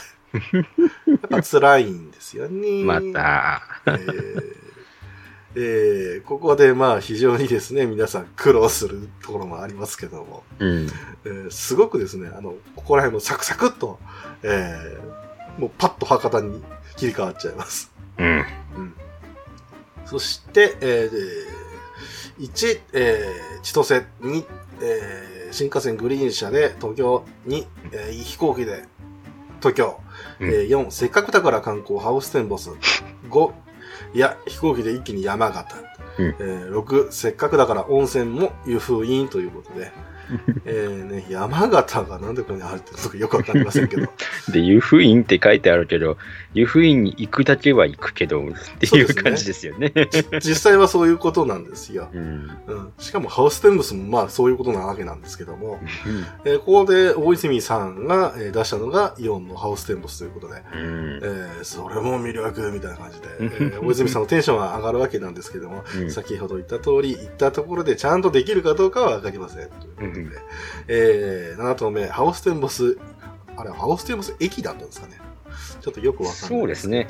ハウステンボスはハウステンボス駅がありますね。うんで、そこで、えー、投げるわけなんですけども、うん、えー、1ハウステンボス1泊、2、うん、ハウステンボス半日滞在、えー、3が長崎空港発の羽田、えー、4が博多に戻って新幹線。大阪、えー、5は韓国はすぐそこ対馬、なんで入れたから、えー、6泊2に最南端鹿児島というふうになってますけども、えー、ここで鈴井先生が、えー、投げますっていうか吹きます。えー、なんかふざけた、えーえー、サイコロのね、えー、飛ばし方を。ねえー、確かね、って吹くんですよね。そうそう、口に加えて、ふーってやって、えー、出した目が6ということで。ふざけちゃうからもう。一番出しちゃいけない目だったわけなんですけども。鹿児島ですか。ということで、うん、えー、非常に、あのね、まあ、ハウステンボスをすぐそこに見ているのにもかかわらず、えーかえ、もう、もうそのまま。滞在時間10分っていうね。ぐらいのもので、いけないのか？って言った中で、そして、えー、乗ってきた列車にまた乗り込む羽目になるという。出発しようから。しかも、大体同じ車両っていうかね、だったと思いますけど。うん、いや、もう本当にひどいです。ひどいですね。えー、ひどいです。非常にひどいです。えー、いうことでね。いやー、これもね、厳しいわけなんですけども、うん、えー、特急ハウステンボス、えー、から乗り換え特急ツバメで西鹿児島行きということで、うん、えー、なんかね、あの、なんか、うん、手紙書いてましたね。書いてましたね。抜けてかはさっぱりわかりませんけども、うん、うん、よくわかんないんですよね。たまにこう、大泉さんのこう大ボラっぷりがこう出てきましたけども。大ボラ癖がね。ありますけども、それ以降特にあの出てこないという。えー、ね、また、えー、鹿児島に着きまして、えー、1位鹿児島一泊、えー、えー、2が、えー、寝台特急那覇で岡山、えー、3が、えー、アナで東京、えー、4が霧島12号で宮崎、えー、5が、えー、フェリーで12時間、えー大阪。えー、6が JAL で、えー大阪1時間。うん。まあ、どれ、どれ、まあ4が厳しいかな。っていうぐらいね。ですけども。うまあ、ここら辺ももうお分かりになると思いますけども、ん。うん。えー非常にね、えー えー非常にね、えー何を出したって辛いんだよ、みたいな感じでなってましたけども。えーそれはそうですよ。えー次に出したのが2ということで、えー大泉さんが寝台特急で、えー岡山まで運ばれるという。えーそして9投目、えー岡山でチャンスタイム。もう時間ギリギリっていうことです。はい。厳しい。はい、ということで、1から3が、えー、ちょ、千歳ち、直行便。うん。えー、4が大阪、えー5が淡路島、6が博多ということで、えーまあえー毎回の通りですよ。えー、2分の1で帰れるはずなんです。帰れるはずなんです。帰れるはずなんですよ。そうなんですよね。大泉さんが、えー投げた、えーところで、5が出ました。淡路島。いやね、淡路島ね、好きな方、住んでる方には申し訳ないですけど、うん行ってどうするということで。持ってますよね。えーということで、えーサイコロ3はここで一旦終了になるわけなんですけども、うん。えーなぜか知らないですけど、うん。えーサイコロ3というのはですね、前後編に分かれておりまして、うん。えー、ああ、淡路島で終わっちゃったねーと、えー言った4日後、えー大泉さんをですね、えーまた騙して、うんえーえー で、えー千歳空港まで行くということで、本当ですよね。えー非常にこの騙しの流れも面白いんですけどもね、うん。えー勝負服っていうことで、うんえー上下はジャージという。そして、あのね、えーこの頃もまだ雪が降残ってた頃なんで、うんえー雪面の飛び魚と言われる、えートレックスなのかなスノーシューズっていうのかな、えー非常に格好の悪うん。いやつなんですけども、うんこれを、えー履いていったわけなんですけども、うん。えーまあ騙されてますんで、うん えー道内でやると思っていたが、えー全然違うという。しかも淡路島ということで、全然あったかいわけなんですね。えここでしたっけ？いや、これは拉致だよって言ったの。ーそうですね。そこから、こう、えー大泉さんは拉致されるものというね、同意でしょの流れができたわけなんですけども、えーね、えーここでサイコロ3の副題をですね、発表したいと思います。うん。えー今まで隠してたわけなんですけども、ここからが本領の発揮でございましたので、えーというわけで、サイコロ3、自律神経完全崩壊後編始まります。えーえー続きまして、第10投目の淡路島からスタート。えーね、えー雪面の飛び魚で、はい、跳ねながら、えー淡路島の港で、えーえー飛び跳ねながらですね、サイコロを振るわけなんですけども、お兄さん元気にえーうんただ、あの、やっぱり、あの、歩きにくいんですよね、ああいうところではね。うんえー足がつるということで。そんな小ネタをかましながらも、1、えー淡路島一泊、2、えー瀬戸内満喫小豆島、えー3、やっぱり四国徳島、4、着実にフェリーで大阪、えー5、えー明石に渡って新幹線東京、6、明石に渡って新幹線博多ということで、えー何が出るかなと、えーやっぱり四国徳島ということで、3が出ちゃうもん。満喫コースということで、えー、11投目行きましょう。しまた、ここから大泉さんが、えー投げますが、えー、ね、なんとか、えー四国から脱出を、えー願う感じなんですけども、うん。えー1、えー東京2、えー倉敷3、神戸4、和歌山5、松山6、臼杵。また臼杵がまた。えーですけども、えー頑張って、えー大泉さん出します。2、倉敷ということで、うん岡山の方に、えーなんとか本州の方に戻っていったと。えーということもありますけども、ここで、えーまたね、えーまあ、えーそろそろの時間帯、えー夜になってくるわけなんですけども、うん。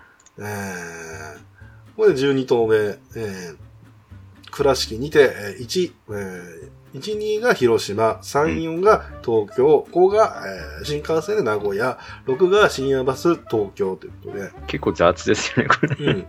この2分の1で東京に行けるんで、まあこれは東京行けるだろうというふうになるんですけども、うん。えーその3枠のうちの2枠が、あの、まあ普通に ANA なんで、あの、飛行機で行けるわけなんだ、ん。わけなんですけども、えーここで鈴井先生が、あの、まんまと、えー6、えーわざわざ深夜バスで東京行くという こともありますし、しかもこれナレーションだけで進められてますけども、うん。えーカメラのマイクのスイッチを入れ忘れたっていう、あるまじき行為ですけど、うん。はい。えー、そして、えー、13投目東京からです。うん。えー、1、もう限界です、千歳線。2、地下鉄丸の内線国会議事堂前。なんでや 誰か行ったのかな行きたいんだよ、みたいなこと。3、東北新幹線で盛岡。えー4、上越新幹線で越後湯沢。5、東海道新幹線神戸逆戻り。えー6、中央本線塩尻。えー塩尻がこの場合一番やばかった。あ盛岡かなあーいや、中央本線はね、うん厳しい。うん えーわけなんですけども、えーうん大泉さん投げまして、えー神戸逆戻りということで。あれ、新幹線か。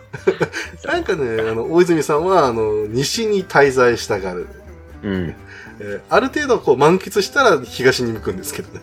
ひとまずは新幹線あたりは出してくれるんですけどね。そうなんですよね。えーうんでも、き新幹線を出すってことは基本的に大移動ってことですから、うん。う んやられるのは大泉さんですからね。そうなんですよね。はい。というわけで、神戸につきまして、うんえーじゃあ投げますということになったわけなんですけども、ここで鈴井先生が、えー行きます。えーそして、えー1、ちょっと一っ風呂、湯村温泉。2、えー北条上鉄道レールバス、播磨横田。えー3、阪神電鉄、阪神梅田。えー4、関西空港直通直行便千歳。4、新幹線で一気に盛岡。6、新幹線で一気に博多ということで、えーまあね、西、まあ神戸にいるんだから、まあ関西空港もあるんで、えーそのまま行けるところではあるんですけども、うん。えーね、鉄道も、えー盛んでございますので、えー盛岡にも行ければ、えー博多にも行けるということで、うん。えーあったんですけども、えーなんと出した目が、えー鈴井先生やりました。1、えー湯村温泉という。えーこれがですね、一プロなわけで、やったねというふうになるわけなんですけども、うんち。ょっと、あの、藤村 D は、えー暗い顔なんですね。これね、お金かかるんですよ。ってそうそうね言い出すんですよねかかるんですよ。。え、何で行くんですかって言ったら、ヘリコプターということで、えそれも魅力っていうことで、えー大石さんはもう大はしゃぎなんですけども、鈴井先生はそれを聞いたときには、えー、ヘリコプターかよみたいな感じになってるんですね。えー実際それが正解なんですけども、うん。えー、ね。もう、大はしゃぎをする大泉さんがね、もう、えーケビン・コスナーじゃん。エアウルフだね。トップガンみたい。っていう大はしゃぎしちゃうんですよね。川崎ヘリコプターシステム定期便ヘリコプターで田島空港経由の湯村ヘリポートまで行くということで、ねえー非常にですね、あの、まあ、あの、本当ね、ビップ待遇な感じではあるんですけども、うんえーここが、あの、やっぱりサイコロ3のあの、山場と言いましょうか。そうですね。えー乗り込む時も大はしゃぎでしたもんね。そうですね。えー、ヘリコプターが今か今かと我々の到着を待っておりますとかなんてか言い出してね。ね とかで、えー俺、飛んだ時とか大はしゃぎでしたけどね。穴がなしで飛びました飛びましたですって。浮いてません。穴ではできない技術を川崎重工が成し遂げましたみたいなこと言ってますけど。うんえーまあまあ、そんなこと言ってましたけども、うんえーまあ、あのーまあ、これ見てない人でもわかると思います。えー大泉さん、まんまと酔います。本当ですね。もう機長がもうフラグ立てちゃいますからね。うん本日は気流の関係で機体が多少揺れるかと思いますって。でもあの、大泉さんの中心に乗って笑ってるんですよね。うん機体が揺れるですって、はっはっはっはってか言いながら。ちょっとしたアトラクション気分なんでしょうね。うん。ですけどとも。ころがですよね。えーで田島空港えーを、えー経由したところで、だいぶ具合が悪くなってきて、うん。えーもうあそしての、あくびがね、生あくびが増えてくるんですよね。そうですね。えーそこで、えーようやく、えー湯村温泉ヘリポートについて、えー本当に着いた瞬間ですよ。うんえー着陸体制だったんですよね。でもうん着陸してたんですよ。あ、着陸してたんでしたっけ？してて、で、あのそろそろこう、あの、外出れるよぐらいのまでの状態になってたところなんですけども、えーそこから、えーカウントダウンが始まって、これに懲りずまたヘリコプターをどうぞご利用ください。ご搭乗誠にありがとうございました。から、5、5、4、4 3、2、1、0、GO! ギャーということで、えー えー大泉さんがね、あの先ほどまで食べていた、えーハヤシライスの匂いが、えーヘリコプターの中に蔓延するという ことで、えードーン。大泉洋深くヘリに酔う、大泉酔うということで、えーそういうわけで、えーまあこれもね、不幸中の幸いか、えー温泉でね、えー入ることができますので、うん。えーちょっとね、体を洗って、うん。えーまああのー匂いを少し取りまして、降りた大泉さんがね、あの、弱々しく、ごめんなさい。すいませんっていうね、ああいう感じになったわけなんですけども、君はトップガンにはなれないねっていう、もうね、名言の嵐ですよ、あそこら辺は本。当でしたね。はい、うんということで、えーぐったりした、あの、大泉さんに代わって、また鈴井さんが投げます。えー1位、湯村温泉一泊。えーこれは白崎でよかったかな。うんえー2が白崎温泉一泊。えー3が若狭湾の海の幸、舞鶴。えー4、やっぱり行きたい京都。5、やっぱり読んでる鳥取。6、ここも何もないぞ、松江。というね。島根の扱いよ。なんですけども、えー、鈴井さんが出したのが4、京都ということで、えー、やったぜ。ということで、うん。まあ、この時にはね、すもう、もう皆さん、あの休みたいわけですよ。うん。散々パラですし、のうん。なんせ一人だけ青い顔してる奴がいますから。うん。えーそしてね、あの、騙されてきてますんで、あんまりこう、着替えはなかった大泉さんが、えーね、えー着替えを買ってもらったよっていうことで、えーうん。それを披露するわけなんですけども、うん。なんだよ、この披露っていうのはね。わかんないですけども。えー、確かね、あの特急の、えーところ中で、車内でですね、えー、大泉さんが、えーランニングシャツとコットンレイヨンブリーフ姿で、えー、なんかファッションショーをするっていう、うん そういうのがあったりしましたけども。うん。えーまあね、ちょっとね、元気取り戻したかなって感じなんですけど。えー、16投目、京都から、えー、大泉さんが投げます。うんはい。えー、1、えー、寝台特急暁佐世保。2、えー、寝台特急北国新潟。3、深夜バスギャラクシー号福島。4、出すな深夜バス長崎号長崎。5、出す、出せ京都一泊。6、頼むぞ京都一泊。えー、2枠がですね、えー、京都、みんな泊まりたいんだと。うん今まで全然泊まれなかったじゃないかということで、なんですけども、えー、大泉さんが出しましたのが、3、深夜バスギャラクシー号、福島駅。ですごいですよ。京都から福島ですからね。ついに出しちゃうんだよな、深夜バス大泉さん。ここでね。これが厳しいですね。うん。えーで、これで完全に、えーやられるわけなんですけども、えーやられたはやられたんですけども、17投目ぐったりとしながら鈴井先生が振ります。えー1、えー福島空港初千歳。2、うんちょっと進む仙台。3、ぐっと進む、えー、のへちうん。何でしたっけね。えー4、遠回りだけど進む、えー大熊？お大曲がりかな？大曲りか。うん。大曲り、えー、で、えー、5がちょっと戻る宇都宮、6ぐっと戻る東京ということで、うんえー、で、えー、鈴井先生が出したのが、えー、大曲りということで、うん。えーえーもうしょうがないね。まあ、まあ、なんとかねっていう感じですよね。ああ、3が野平寺か。うん。ということで、えー、まあ、大曲がりに、とりまあ、あえずは。遠回りだけど、かなり、えー進んではいますね。ううんん、まあ、秋田だからな。うーん。えーここから何か出出てくるんだろうかと思ってましたけども。うんはい。えーそして、えー大曲につきまして、えー、大泉さんが投げるわけなんですけども、うんえー1、開通したて、秋田新幹線で盛岡、時代を感じるね。2、えー、大本線で一気に、えー、これは青森だな。うん。うん。そして、えー、3、一風呂浴びたい、えー乳頭温泉。うん4、秋田内陸縦貫鉄道でアニマタギ。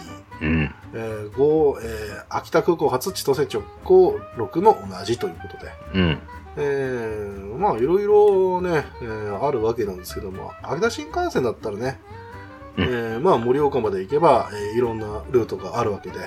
えーまあまあやれようじゃないかというふうになっていたんですけども、うん。えー大泉さんが出したのは1ということで、えはー、やったら盛岡だ、秋田新幹線乗れるねっていうふうになったんですけども、はい。えー、ディレクター陣がえー時刻表に載ってるからあるんだろうっていうふうになってましたけども、確認したところ、開通がまだということで。でしかもその、この路線がですね、えー、田沢湖線があの工事に入っていて、えー代行バスがあったということで、うんえー何時間か、行けると。盛岡に行くことは変えないっていうね。うんその間にね、大泉さんが、藤浦 D に君はサイコロの神か何かかと言って、うんなんでそんな、あの、言ってくれないんだよ。融通聞かせろよ、と、言ってるんですけど、もう一回振り直しとかすればいいのにね、っていうね。うんそこら辺を無視して、えー、盛岡に、えー行きましたけども。えー、そして19投目、えー、鈴井先生が頑張って投げます。うんはい。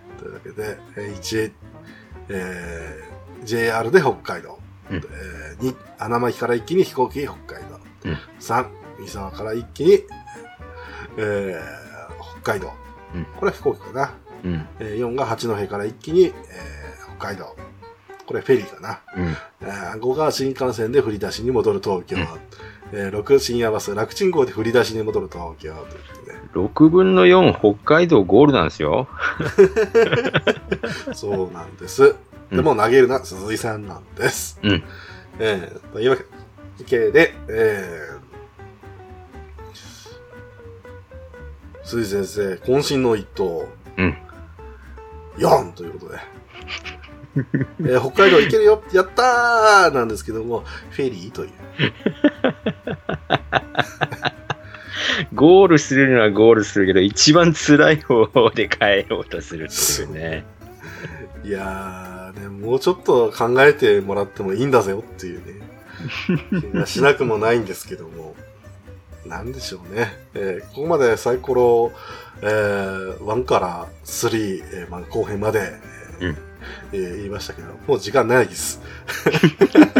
ていうか、あの、多分、イラノと最長じゃないかな。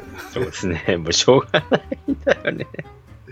ね、まんまとね、あの、こう思い出話だけ言っていこうかなと思ったんですけども、うんあの、行き先とか行っていく方がやっぱちょっと面白かったですね。うん。ね改めて見るとね、やっぱね、選択肢もおかしいんだよ。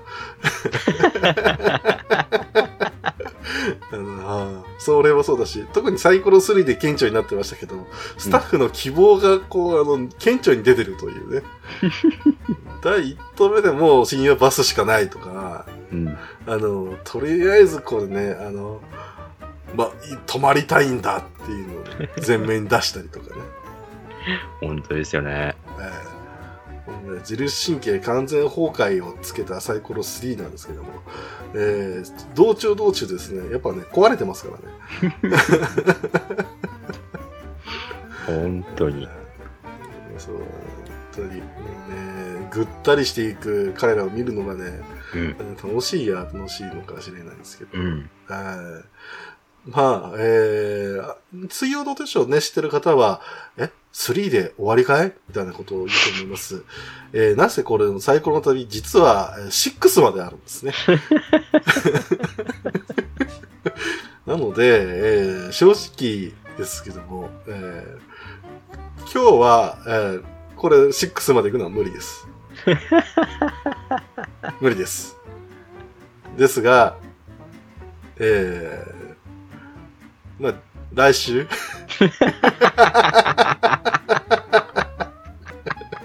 えー4から6ということで お話をしていきたいと思いますので、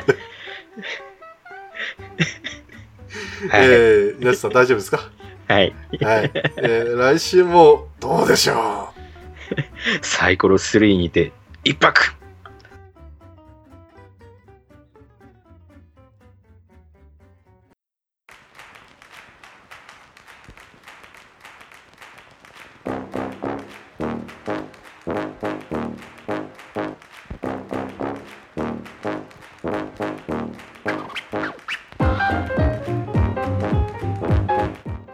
えそんなわけで、ね、こうやってホテルで撮ってるわけですけども。ね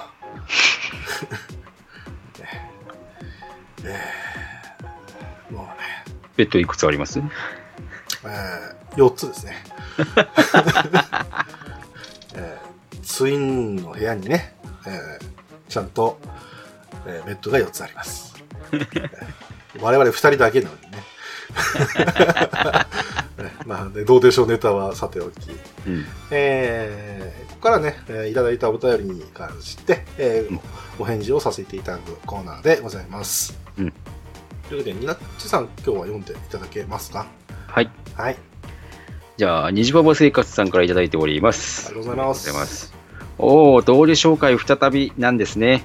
お見舞いしてくれるなんてたまらんな。思わずリバースしてしまいます。いただきました。ありがとうございます。ありがとうございます。リバースはあかんで。マグロ、お楽しみいただけましたか？ということでね。えー、まあまあ、あの、サイコロも半分ぐらいしか言ってないんですけどえ 僕らもこんなやっぱね、あの、まあ僕がね、想定してた時間っていうのが、えうん多分もうこれは無理だろうっていうふうに言ってたんですけども、うんえそれよりもはるかに時間かかっちゃったんで、えー行き先言ってるだけでこんなに時間かかるもんかね、みたいな。うん。えーちょっと長くなってしまって申し訳ないですし、えーあんまり面白いこと言えてないんじゃないかってことで、ちょっとビクビクしてますけど、えーお楽しみいただけたら幸いでございますし、また次回も来ていただければと思います。はい。はい、ありがとうございまありがとうございす。ます。はいアスラーダさんからいただいております。ありがとうございますどうでしょう会の第2弾では、再びお二人に大泉洋が憑依し、この番組が確実に僕を爆笑へ誘う地獄の深夜バスになるに違いない。配信が楽しみで、ねねね、寝れないんだよ。いただいておりました。ありがとうございます。どうでしょうネタ満載ででございますけども、うえんー大泉洋はまだ死んでませんからね。妖怪にもなってませんからね。生きるですか。えー一時あのネズミ男やってましたけど。イラネトがもう加賀号になってるじゃないですか。科学かわかりませんが、えー、まあね、爆笑へ誘うというか、まあ、えーこういうふうに言うのもあれですけどね、どうでしょうが面白いからこう爆笑にえーなれるわけで、そうだね。うんね地獄の深夜バスにっていう風になってますけど、これがね、本当にね、あの深夜バスになってるような、あればね、なんとか改善していきたいと思いますよ。せめて3列シートにしたいと思いますけど。えーね、えーノクターン号みたくなればいいですけども、えーそこまではちょっと時間かかるかな。えーはいでスーパーシートまではちょっと時間がかかりますということで。えーということで、はい。浅田さん、ありがとうございました。はい。続いて、くまぽんさんからいただいております。はい。えー、くまぼんさんかなはい。はい。ありがとうございます。はいあのビロビロ目だったのですか勉強になりました。今日のおつまみにします。いただいております。ありがとうございます。ありがとうございます。えー動物界聞いててくれた人がいたんですね。ありがとうございます。ありがとうございます。はい。まあね、これはの話ね。ですね。はいうんまあ、おつまみにしながら、あの、ビロビロがこれ目なんだよねって食うのはね、どうなのかなと思うんですけど。うんバリッとね、目を食べますよっていう風にやればいいんじゃないかな。また、どうでしょうに持っていくの。ね、えー、またね、こうまあ、あの、こういうトリビアはね、うんちょこちょこ出していけばなと思いますので、はい。どうもさん、はいありがとうございまありした。がとうございました。はい。あり続いて、笠崎さんからいただいております。ありがとうす。ございます。毎度楽しく拝聴しています。どうもです。トレーディングカードゲーム界で一番ハマったのはやっぱりマジック・ザ・ギャザリングですね。うん。遊戯王もちょっとだけ。今はがっつりデジタルトレーディングカードゲームのシャドーバースとハースストーンにとハマっております。うん。えートレーディングカードゲームの最大の弱点、周りでやる人がいなくなる問題をネットが解消してくれました。かっこ笑いといただいてます。うん。はい、ありがとうございありがます。とうございます。やっぱね、まギャザーは強いね。ギャザはね、うん、うんもうしょうがないですね。えーまあ、有機王も、まあ、えーどうやってもね、うんなんかね、触っちゃう時期があるんですけども。大きくルールも変わりましたけど、まあ、ねうんあんま愛も変わらずといったところなんですかね。まあ、そうですね。うん。うんまあ、人口も確実にいますからね。はいえーそして、えーシャドーバースト、ハースストーンということで、うん。まあね、えーまあ、ハースストーンを、うん、したシャドーバースかもしれませんけど、うん。うん。なのでまあ、えー他にもね、トレジンカードゲーム、まあ、オンラインでやれるやつっていうのは結構出てて、結構ありますね。ううんん。まあ、あの、長く続くか続かないかは 別として。う。うんん。もう、それもありますし、特に海外でで出てきたのが日本に来てるっていうのが多いのかなっていうイメージですけど、うまあ、ん。実際、ソシャゲとかああいうのも、あの、広い目で見れば、えーカードゲームみたいなもんじゃねえかっていうぐらいのものあったりね、えー結構ありますんで、はい。うん。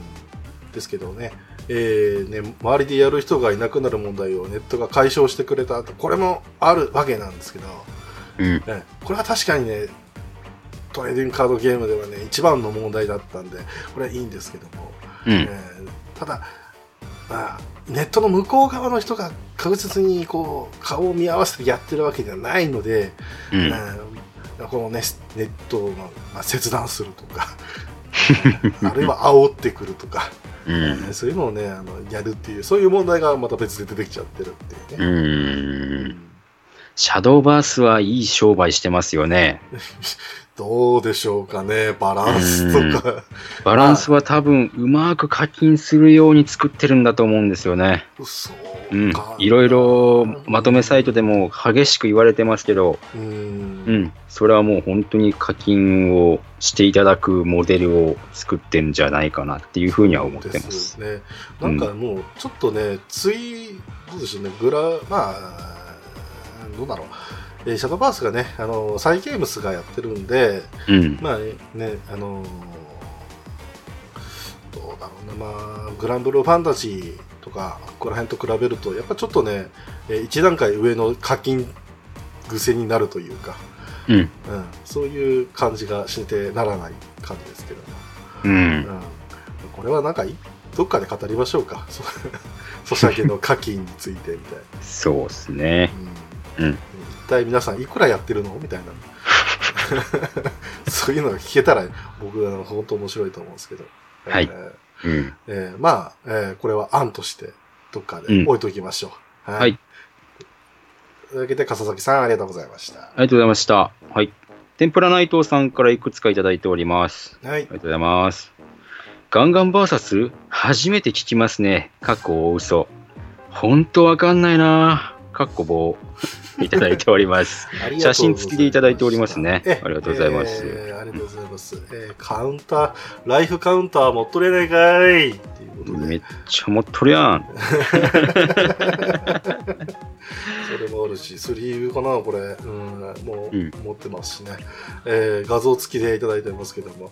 えーこの画像をね、えーこの、えー、イラヌとか配信された時にリツイートしておきますので、えーはい見ていただければタイムラインで確認ができると思いますが、えーね、やっぱりすすごいね、あの、カードゲーム勢ガチはうん。普通になってますけど、これ本当初期のガンガンバーサスのやつね。ね、本当に時の大地とバルキリープロファイルですから。それでいて G ファンタジーの方のななってますからね。時の大地が G ファンタジーの方行った時のやつですから。えーすごいですよね。パニポに最遊記でもうこれ全盛期やな。すごいな いうことですけどね。えはいーということでね、えー、天ぷらナイトさんとはいつか、えー対戦をしてみたく、いや、うん、あありがとうございました。ありがとうございました。はい。はい。えー、トレーディングカードゲーム会について、アスラーダさんからいただいております。はい、ありがとうございます。えートレーディングカードゲーム会拝聴ドラゴンオールスターとか懐かしすぎる。当時、富士見ファンタジアにドハマりしていたために、少ないお小遣いでブースターパックを買っていました。でも、乗り物カード出なかったのと、やっている人が周りにいなくて集めるだけでしたけど、といただきました。ありがとうございま。す。ドラゴンオールスターですよね。うーん。確かに乗り物カードありましたね。いやもうアスラーダさんは多分富士見ファンタジア文庫同じようなもの買ってんじゃねえかな。ああ、かもしれないですね。でも、ちょっとね、時代がかなっていうのもありますけど、ただ、ドラゴンオールスターは、あ売ってるは売ってるんですよね。いろんなところで。そうですね。うん。ただ、買ってる人を見たことがなかった。ないだろうね。うん。それもあったし、僕らよりちょっと上ぐらいの世代の人がやってるイメージがありましたね。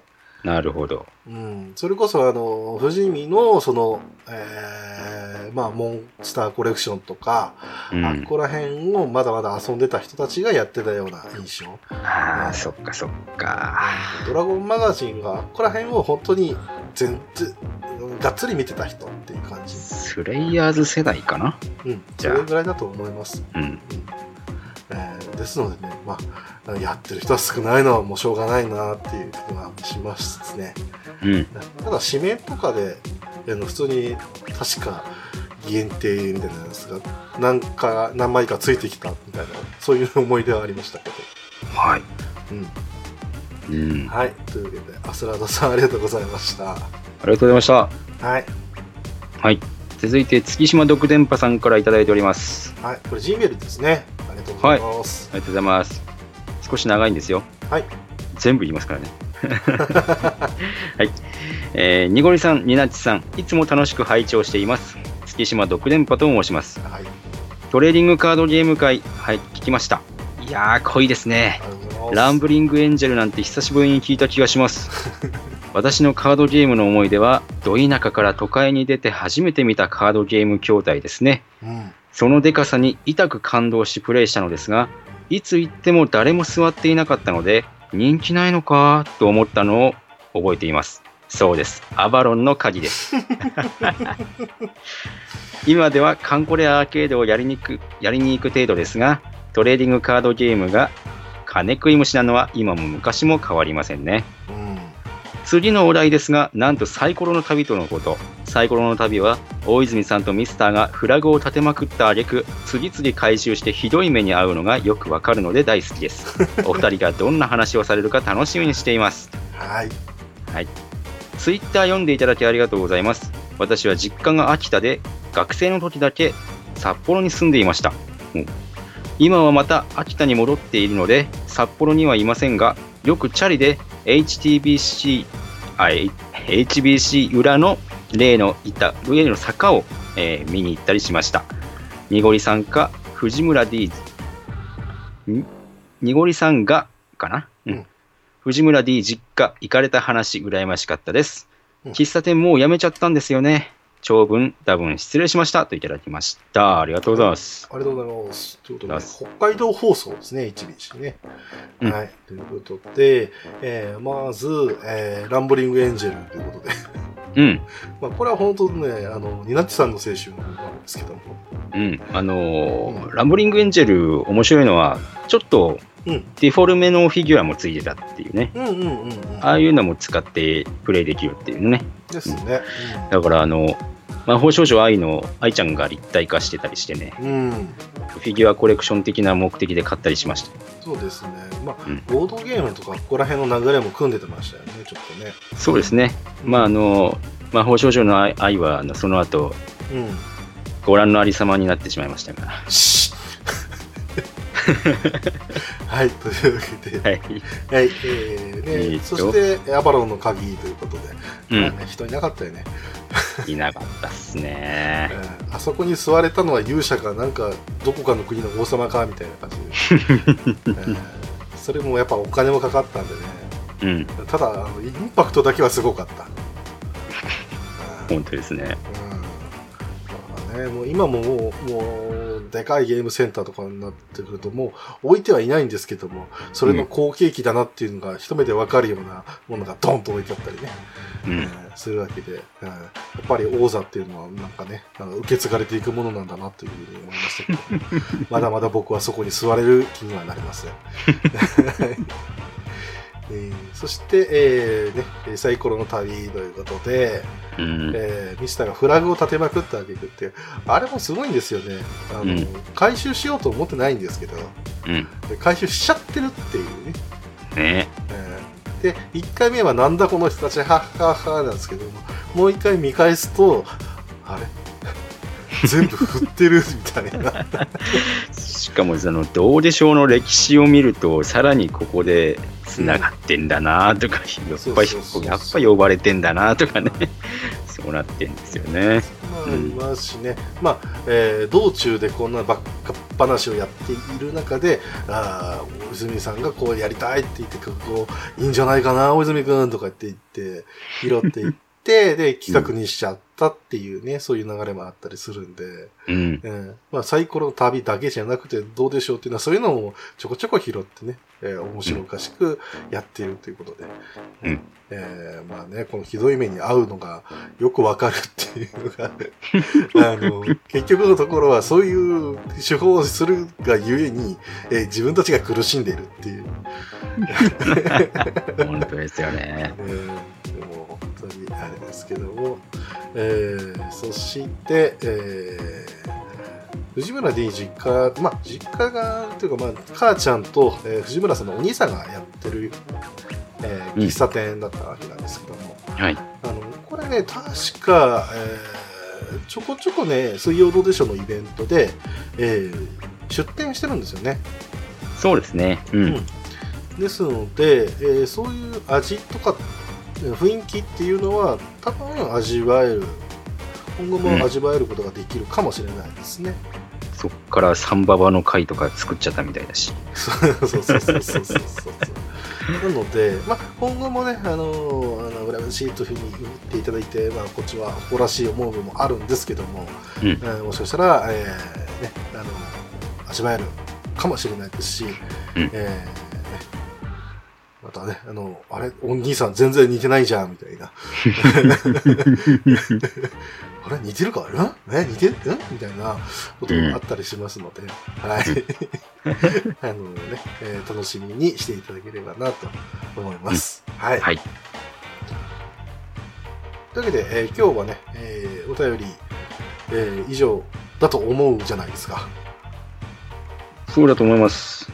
えーこれの他にですね、えー実はパワーレンジャーの感想会について、ああ、えーはい、はい、はいはい。はい、えーある、実はね、何通か来てますので、お。うん、これはね、ちょっと本編の方で、えー言うのはあれなので、はい。えーこのね、あのイランと今回のエンディング後に、うん。えー感想を、えー紹介して僕らが、えーそれについて言うという、えー、1コーナー設けますので、はい。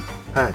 ですので、えーパワーレンジャーのネタバレを聞きたくないよっていう方は、えーエンディングが終わったなら、えーそのまま閉じていただいて、うん ねえーあ大丈夫ですっていう方はそのまま、えー聞いていただければと思います。はい。というわけで、一旦お便りコーナーはこれにて終了でございます。えー皆さん、えーお便りありがとうございました。ありがとうございました。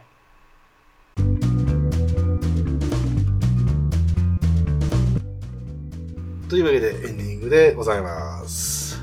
というわけで、どれぐらいのというわけでだ？えーどうでしょうのネタはね、尽きないわけなんですけうども、ん。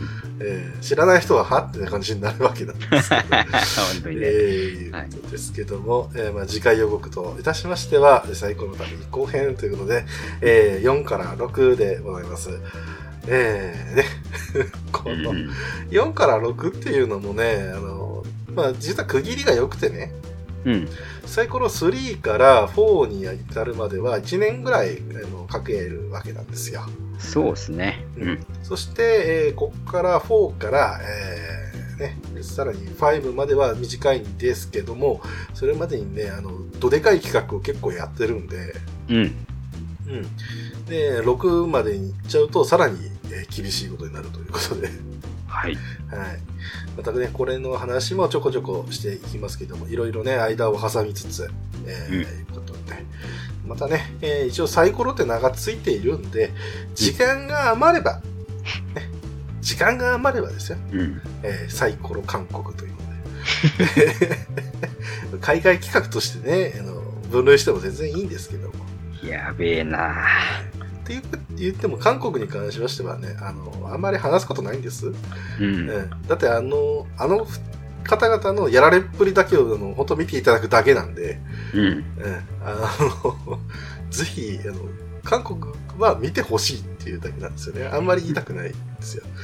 うんなぜ、あのね、あの、食い道楽とかって言ってますけど、全然食えないっていう、えーそういう オチが待ってますんで、エビしか食ってねえから。ちゃんと食ってますよ、あの、ハンバーガーとか。ハンバーガーとかね。はい、というわけで、はいえー、ね、えー今日も今日ってちょっと結構長く、えー喋ってしまいましたけども、うん。えー、ね、えー これもひどい話ですけどね、はい。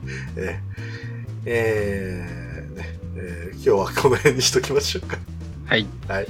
えーというわけで、お相手は、えー明日、えー岐阜市の方で全国エンタメ祭りがあるので行ってきますのニゴリと、えー、明日、嫁と娘とトゥルーエンディングを見に行きます。ニナッチでした。えーそれでは皆さん、また。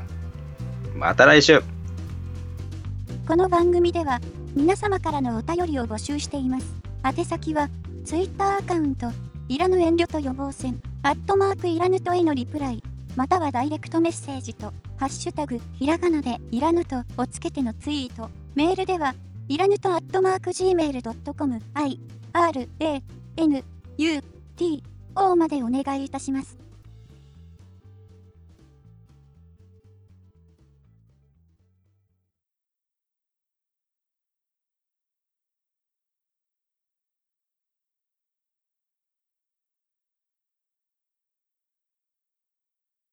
というわけで、ボーナストラックですよ。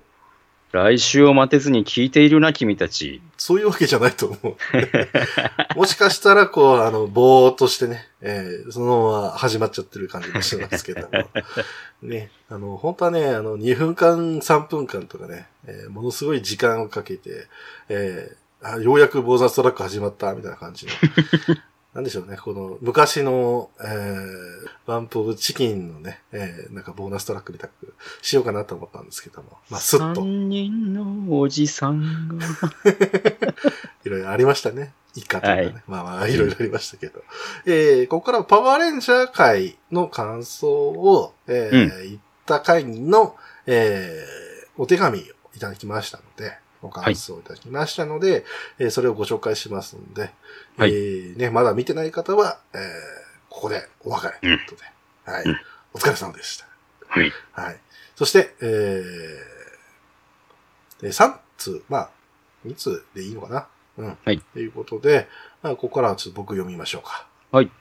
はい。えー、アスラードさんからいただきました。ありがとうございます。ありがとうございます。えー、パワーレンジャー会、拝聴しました。うん。すごく遠い。うん。そうなんですよ。少し前の戦隊では第1話の見せ場は変身なので、シナリオと演出に多少置いていかれようとも、第1話として見れば、この映画は正しいと思うんですよ。うんメガゾードのデザインと主題歌の使い方以外は、てんてんてんということでいただきました。ありがとうございます。ありがとうございます。いやー、確かにね、うんもう僕はね、うんうん、なりながら、うん。えーね、パワーレンジャー界の感想はやったと思うんですけども、うん。うん。えー、ね、本当見せ場が変身であるんで、うん。うん、シナリオと演出。まあ、うんこれはね、あの、30分の間で、えー、なんとかやりくりするっていうところもあったんですよけど、はい。まあね、本当えー、第1話からすれば、ね、えー、そのキャラクターとか登場人物、メインの5人、もしくは、ないしは3人、えー、最悪1人、うんぐらいの変身で終わるぐらいのものがあったりするんで、うん。パワーレンジャー自体はそんなに間違った路線ではないんですよね、実はね。うん。うん。だから戦隊ものって考えても、いろんな歴史があるわけですから。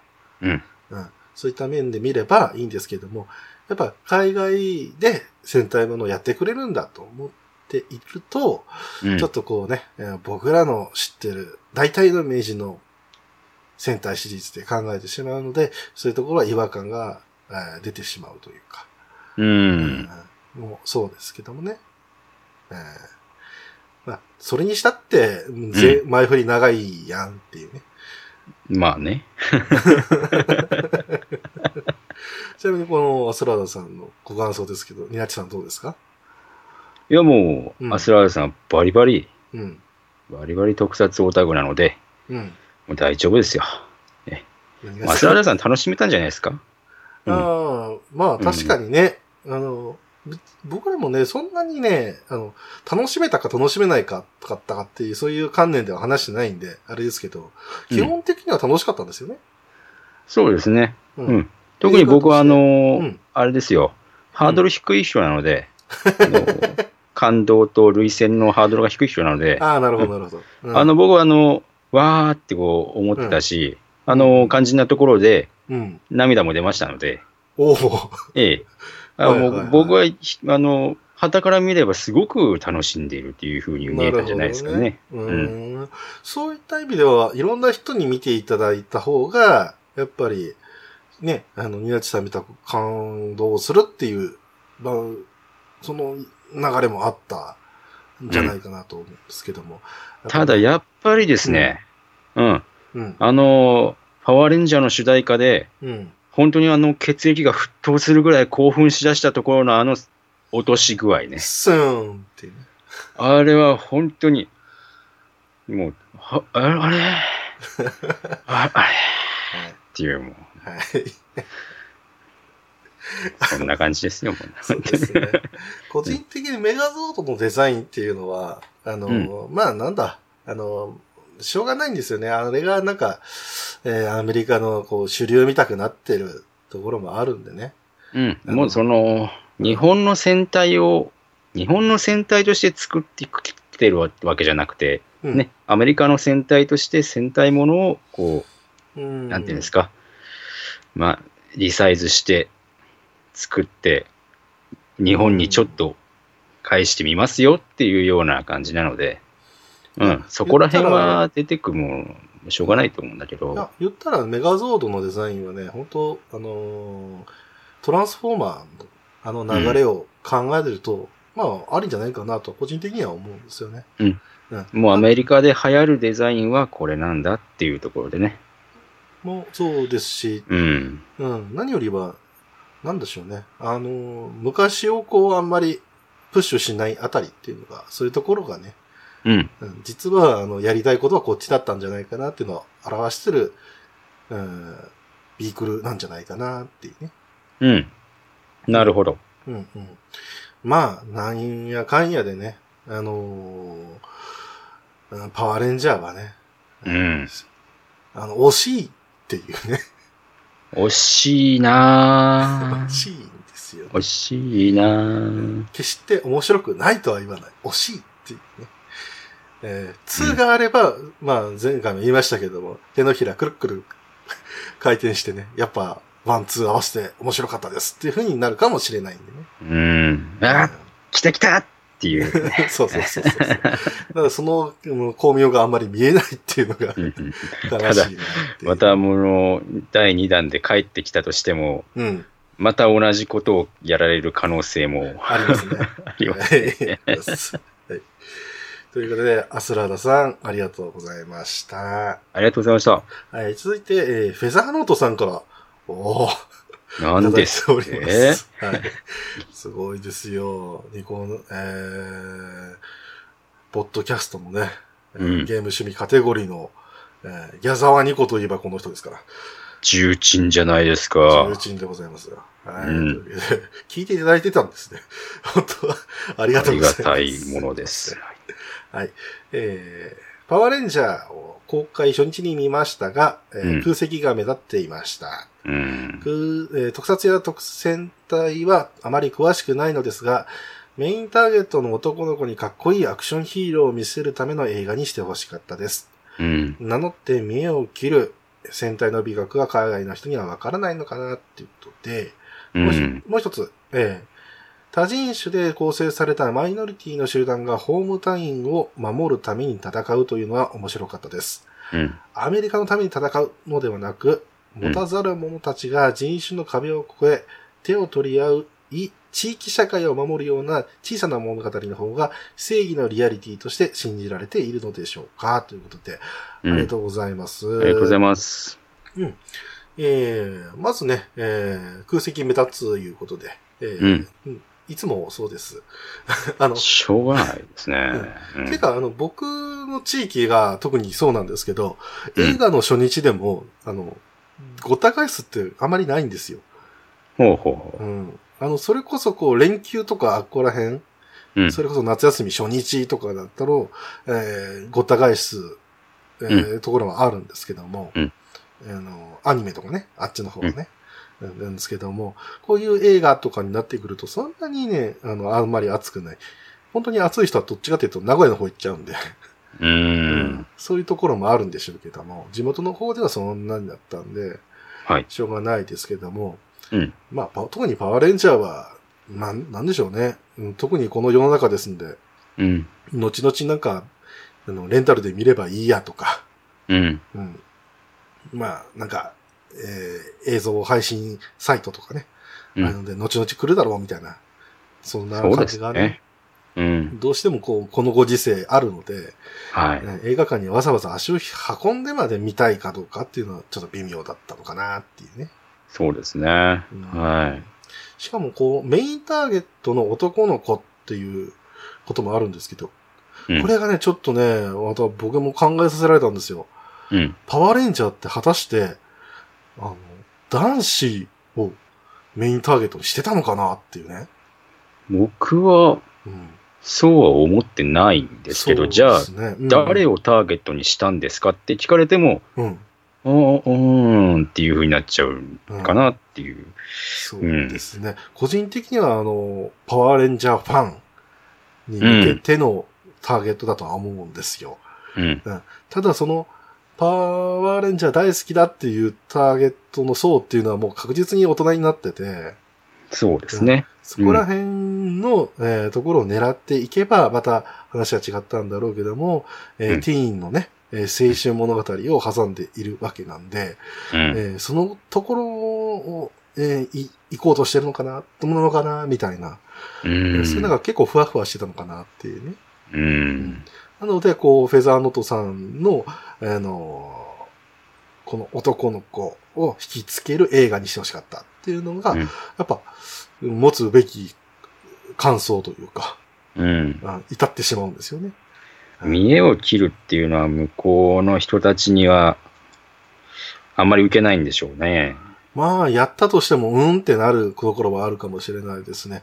うさいん。あのーむしろ、どっちかっていうとね、ヒーローものとか、ここら辺があるんで、うん。もう、名前知ってるんですよね。なんか、お互い。そうですよね。ううんん。うん。例えば、バットマンと、えー、まあ、どうだろうな、スーパーマンとか、ここら辺だと、もう、うんそこら辺の人たち、他のね、あの、周りにいる人たちが、あ、スーパーマンだ、バットマンだって言って、それで終わりなわけで。うん。うん強いて言うなら、忍者スレイヤーあたりなのかなと。う んあれは、あれは逆に、あの、日本のそういうところを、なんか、うん。ね、揶揄してるというか。そうそうそう。そんな感じでねい。じってですね。どうも、何々さん。忍者スレイヤーですっていうあの感じですけども。そうですね。うんただ、かっこよく見栄を切るっていう、あのね、流れっていうのは中国のあの戦国時代っていう言われるようなあの時代から流れている、まあ、一対一で戦闘をするみたいなところのね。そりゃそうですよ。うん。もう、やーやー我こそはなんて言ってるうちに、エクスカリバーってやってますから。え はい。どこぞではね。ええーですけど、まあでもね、本当に一騎打ちとかって、ああいう騎士道みたいな、うん。そして武士道につながるようなところっていうのは、確かにないのかもしれないですね。うん。えーあったとしたら西部劇ぐらいああ、なるほど。うん、でもそれだと、あの、やっぱ映画のは、緊迫感とかああいうところに行っちゃうんで、うん。えこういったあの特撮っていうか、まあ、えー、アクションになると、ちょっと、えー、時間がもったいないかなっていうことで、遠慮してられがちになっちゃうのかなっていうね。やっぱりなんかちょっと哲学めいたみところの雰囲気っていうのは、どうしてもダメなのかなと。うん、まあ、出したと、うん出せばいいんですけど、あの、まあ、なんだ、寒くなっちゃうっていうのが結結構見えてきちゃうんでね。うんはうんそして、えー、多人種で構成されたマイノリティの集団がホームタウンを守るために戦う。まあ、そういう見方もできるわけですけども、い。うん。うん。あのーそれを最初から最後まで出してたかっていうよりかは、うん。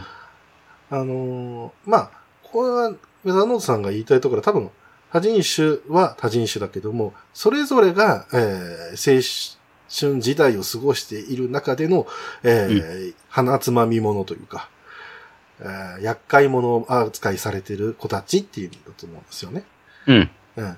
で、その集団が、えーこのホームタウンはまあ嫌いで、えーもう外に、えー出て行こうぜ、となんていう話も出てくるぐらい、居づらい場所なんだけども、いざ、こう、その街に危機が迫ってるんだというふうになると、やっぱ守りたくなるんだという。うーん。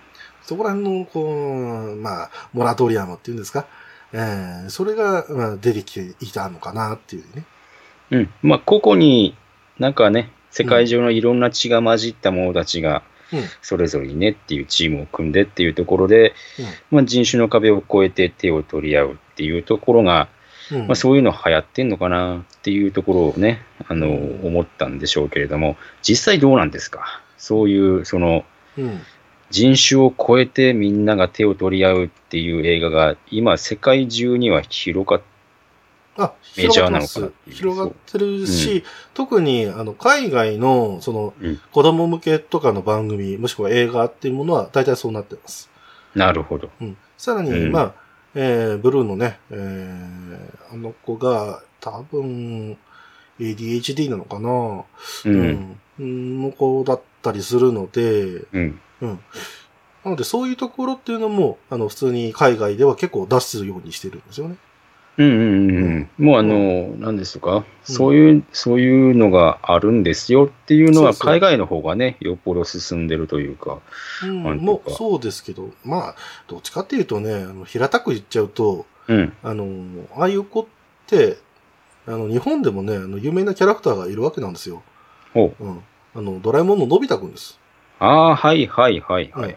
もう本当に、ああいう、あれの子が大体そういう子なんですよ、実は。うん。でも勉強できない。学校では居場所がないみたいなことになるけども、でもうん得意な、えー得意なね、えー才能っていうのが実は発揮される場面も実はあったりするとね。うん。うん。ああいうところが、あの、実はあるんだけども、まあ、前面に押し出して、うんうんこういう子もいるんだからねっていうところをこう、匂わせるっていうのは、まあ、海外がよくやる感じかなっていう。うん。今なおやっぱり、それをやってもやっぱりこう意識がなかなか変わらないのがうん。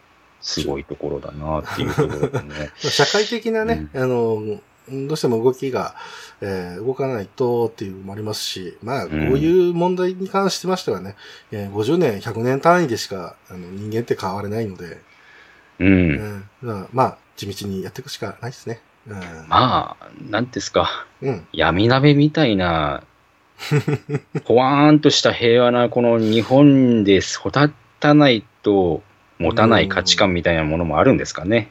もしかしたら。うん、まあ、それをね、平和ボケとして揶揄する人もいれば、うん。うん日本独特の素晴らしい精神だという人もいるかもしれないですけども、もちろん。うん単純にね、あのー人間なんでね、うん。ただただ、うん、それをどう受け止めるか受け止めないかの差なんで、まあそうですね。うん、うんそれをまあ映画とかああいうので、あのまた考えるっていうのが、まあ普通の流れかなと。う。うんんなんて言ったらいいんでしょうね。こういった問題ってやっぱりちょっとナイーブというか、まあ、えー、ね、繊細なと部分もあるので、なんとも言えないですけど、ただ、あの、ヒーローものっていうもののね、うんあの、結構そういうところっていうのは、あの、まあ、迫害というふうまではいきませんけども、うんそれでこういじめられてる子に対しては、あの、本当にあの手を伸ばしていこうみたいな、そういう流れがあるので、うん。うん。あのーまあ、それをパワーレンジャーっていうものを引き継いでいるんだよっていうのが、ここで見れてこれるんじゃないかなっていうね。うん。ヒーローっていうのはやっぱそういうところにも、えー、ヒーローなんだよっていうね。うん。うん。うん、そして、まあ、えー、地域社会を守る小さな物語の方が正義のリアリティとしてっていうのもありますけども、うん。あの、最初の、ヒーローの最初っていうのは、なんとなくね、そっちから入った方が受け入れやすいなっていう気もするんですよね。そうですね。うん。うん。日本を守るぜって言って出てきたやつよりは、この街を守るって言ってからだんだんこう、この国を守るになったり、世界を守るになったり、地球を守るとか、うん。宇宙を守るになっていくとかっていう流れがあったりするんで、うん。物語の作り方そうだね。うん。パワーレンジャーで、パワーレンジャーのこの空気感で、うん。いきなり宇宙を守るって言われても、うん。うんうんっていう風になっちゃうかな。実際はまあ、先代からね、あの、せこの地球を守ればっていうふうに言われてはいるんですけども、うん少年たちがまず意識できるっていうところは、えーこの街だろううん。というところで、で、街を守るんだっていうその流れになっていっているっていうのが、まあ、自然な流れですよね、本当にね。うん。うん。だから、リアリティ、正義のリアリティか、もしくは、えー、うーん、どっちかといえば、うん物語の中の説得力っていう感じですかね。そうですね。キャラクター的な、うん、うん。説得力もそっちの方がいいし。うんうん。うんうんう。うんん。まあ、主このキャラクターーを持ってきたならばっていうところですね。そううん。主人公がね、あの、アメリカ最高っていうキャラだったら、うんやっぱちょっとし、このパワーレンジャーの流れでは、ちょっと厳しかったなっていう。うん。うん。リーダーとしてはちょっと厳しいなっていうね。そうですね。うん。ん。これもあるね、まキャラクター的なものは、今の最新のキューレンジャーを見れば、うんこういうキャラだからこそ、そういうことを言えるのかなみたいなところでねそう、ですね。うん。ちょっとバカさがいるよねっていう。確かにね。ただ日本にしてもね、あの、うんこんだけ日本人だけしかいない国っていうか、うん。うん、がっつりね、あの、単一種族ですみたいな、うんうん感じでうんやってる国もないわけなので、うん。うん。まあ、それでも中国人とか、えー韓国人、また東南アジア、ブラジル、あっこら辺の方がね、えー働いてる日本ですよ。う。うんん。そういうのもね、もうちょっと考えれるようになりたいもんですね。転売だけしなきゃ手をつなげられるよ。絶対やってるとは限らないでしょ。申し訳ね うんそれに中国人、え日本に住んでる中国人は大抵の富裕層らしいですよ。比較え。的。そうみたいですね。うん。うん。なので、転売とかやるよりも、自分でうん生活のために働いてるような人たちの方が多い気がする。けど、うんまあ、集団でね、やるってなってね、あの犯罪に手を染めるってなったら、実に日本人の方が多いんじゃないかなと思うんですけどね。まあそうでしょうね。うん。どうせ日本国内なんてね。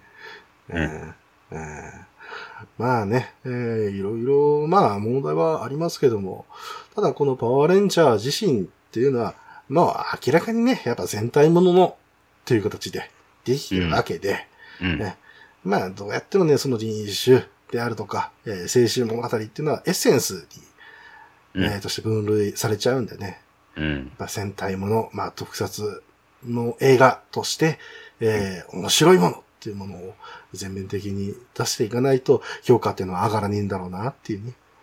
そうですね。うんう。ーん。俺はね、悲しいところなんですよね。えー細部にまでこうね、やっても、うんえー遠くから見て、えーあれ、面白くねえんじゃねえかってなっちゃったら、それでおしまいという。うん。えーも悲しいね。う、わかるよ。パワーレンジャーファンに見せたかったのはわかるけど、うん。日本人のほとんどが戦隊ものの何たるかっていうのは、見て、見ないからっていう。ねですけどね、ただう、んあの、申し訳ないんですけど、あの、日本人の男の子っていうのは、うんあの、幼少期にね、特撮は関してはね、どうしても座学ぐらいの必修科目でやってるようなもんなんで、あ結構ハードル高いよっていうね。うん。そうそう。多分ね、本当ハードルが高いんだと思う。ハードルが高いと思いますよ。うんあの、ゆ僕らも言ってて、あれですよ。やっぱね、あの、勝手なこと言ってんだっていう感じが、うん。うん。どうしても出てきちゃってる部分があったんで。うん。うん。まあまあまあ、ニナツさんはね、どっちかというと満足したっていう方なんで、あるんですけども、僕としてはね、うんうん、やっぱり主題歌とかはね、ちゃんと流そうよみたいなところに、から始まってね。うん、そこだけ頑張ればな、よかったんだけどな。なんでなんだろうね。うん。十分かっこいい曲なのに。本当に。はい。というわけで、なんか変な方向言っちゃいましたけども。うん。レザーノートさん、ありがとうございました。ありがとうございました。はい。えー、またね、あの、パワーレンジャー会について、えー、感想をいただけたらね、えー、こんな形で、えー、紹介していきたいなと。またボーナストラックで。えー、もうそうですし、まあ、本編でやらずとも我々が喋りたいとかっていうのがこういう風に、うん。えー、なったり、まあ、あるいはね、あの、濁りだけが喋りてえんだっていう、えー、ものがもうポンと出てくるかもしれませんけど、ありえますよ。ありえます。はい。うんえーそんなところになったらですね、うんえーまたそういうところもお楽しみいただければと。そうですね。えー皆さん、あの、僕はあの、もうすでに OK サインを出してますので、そうですね。ええはい。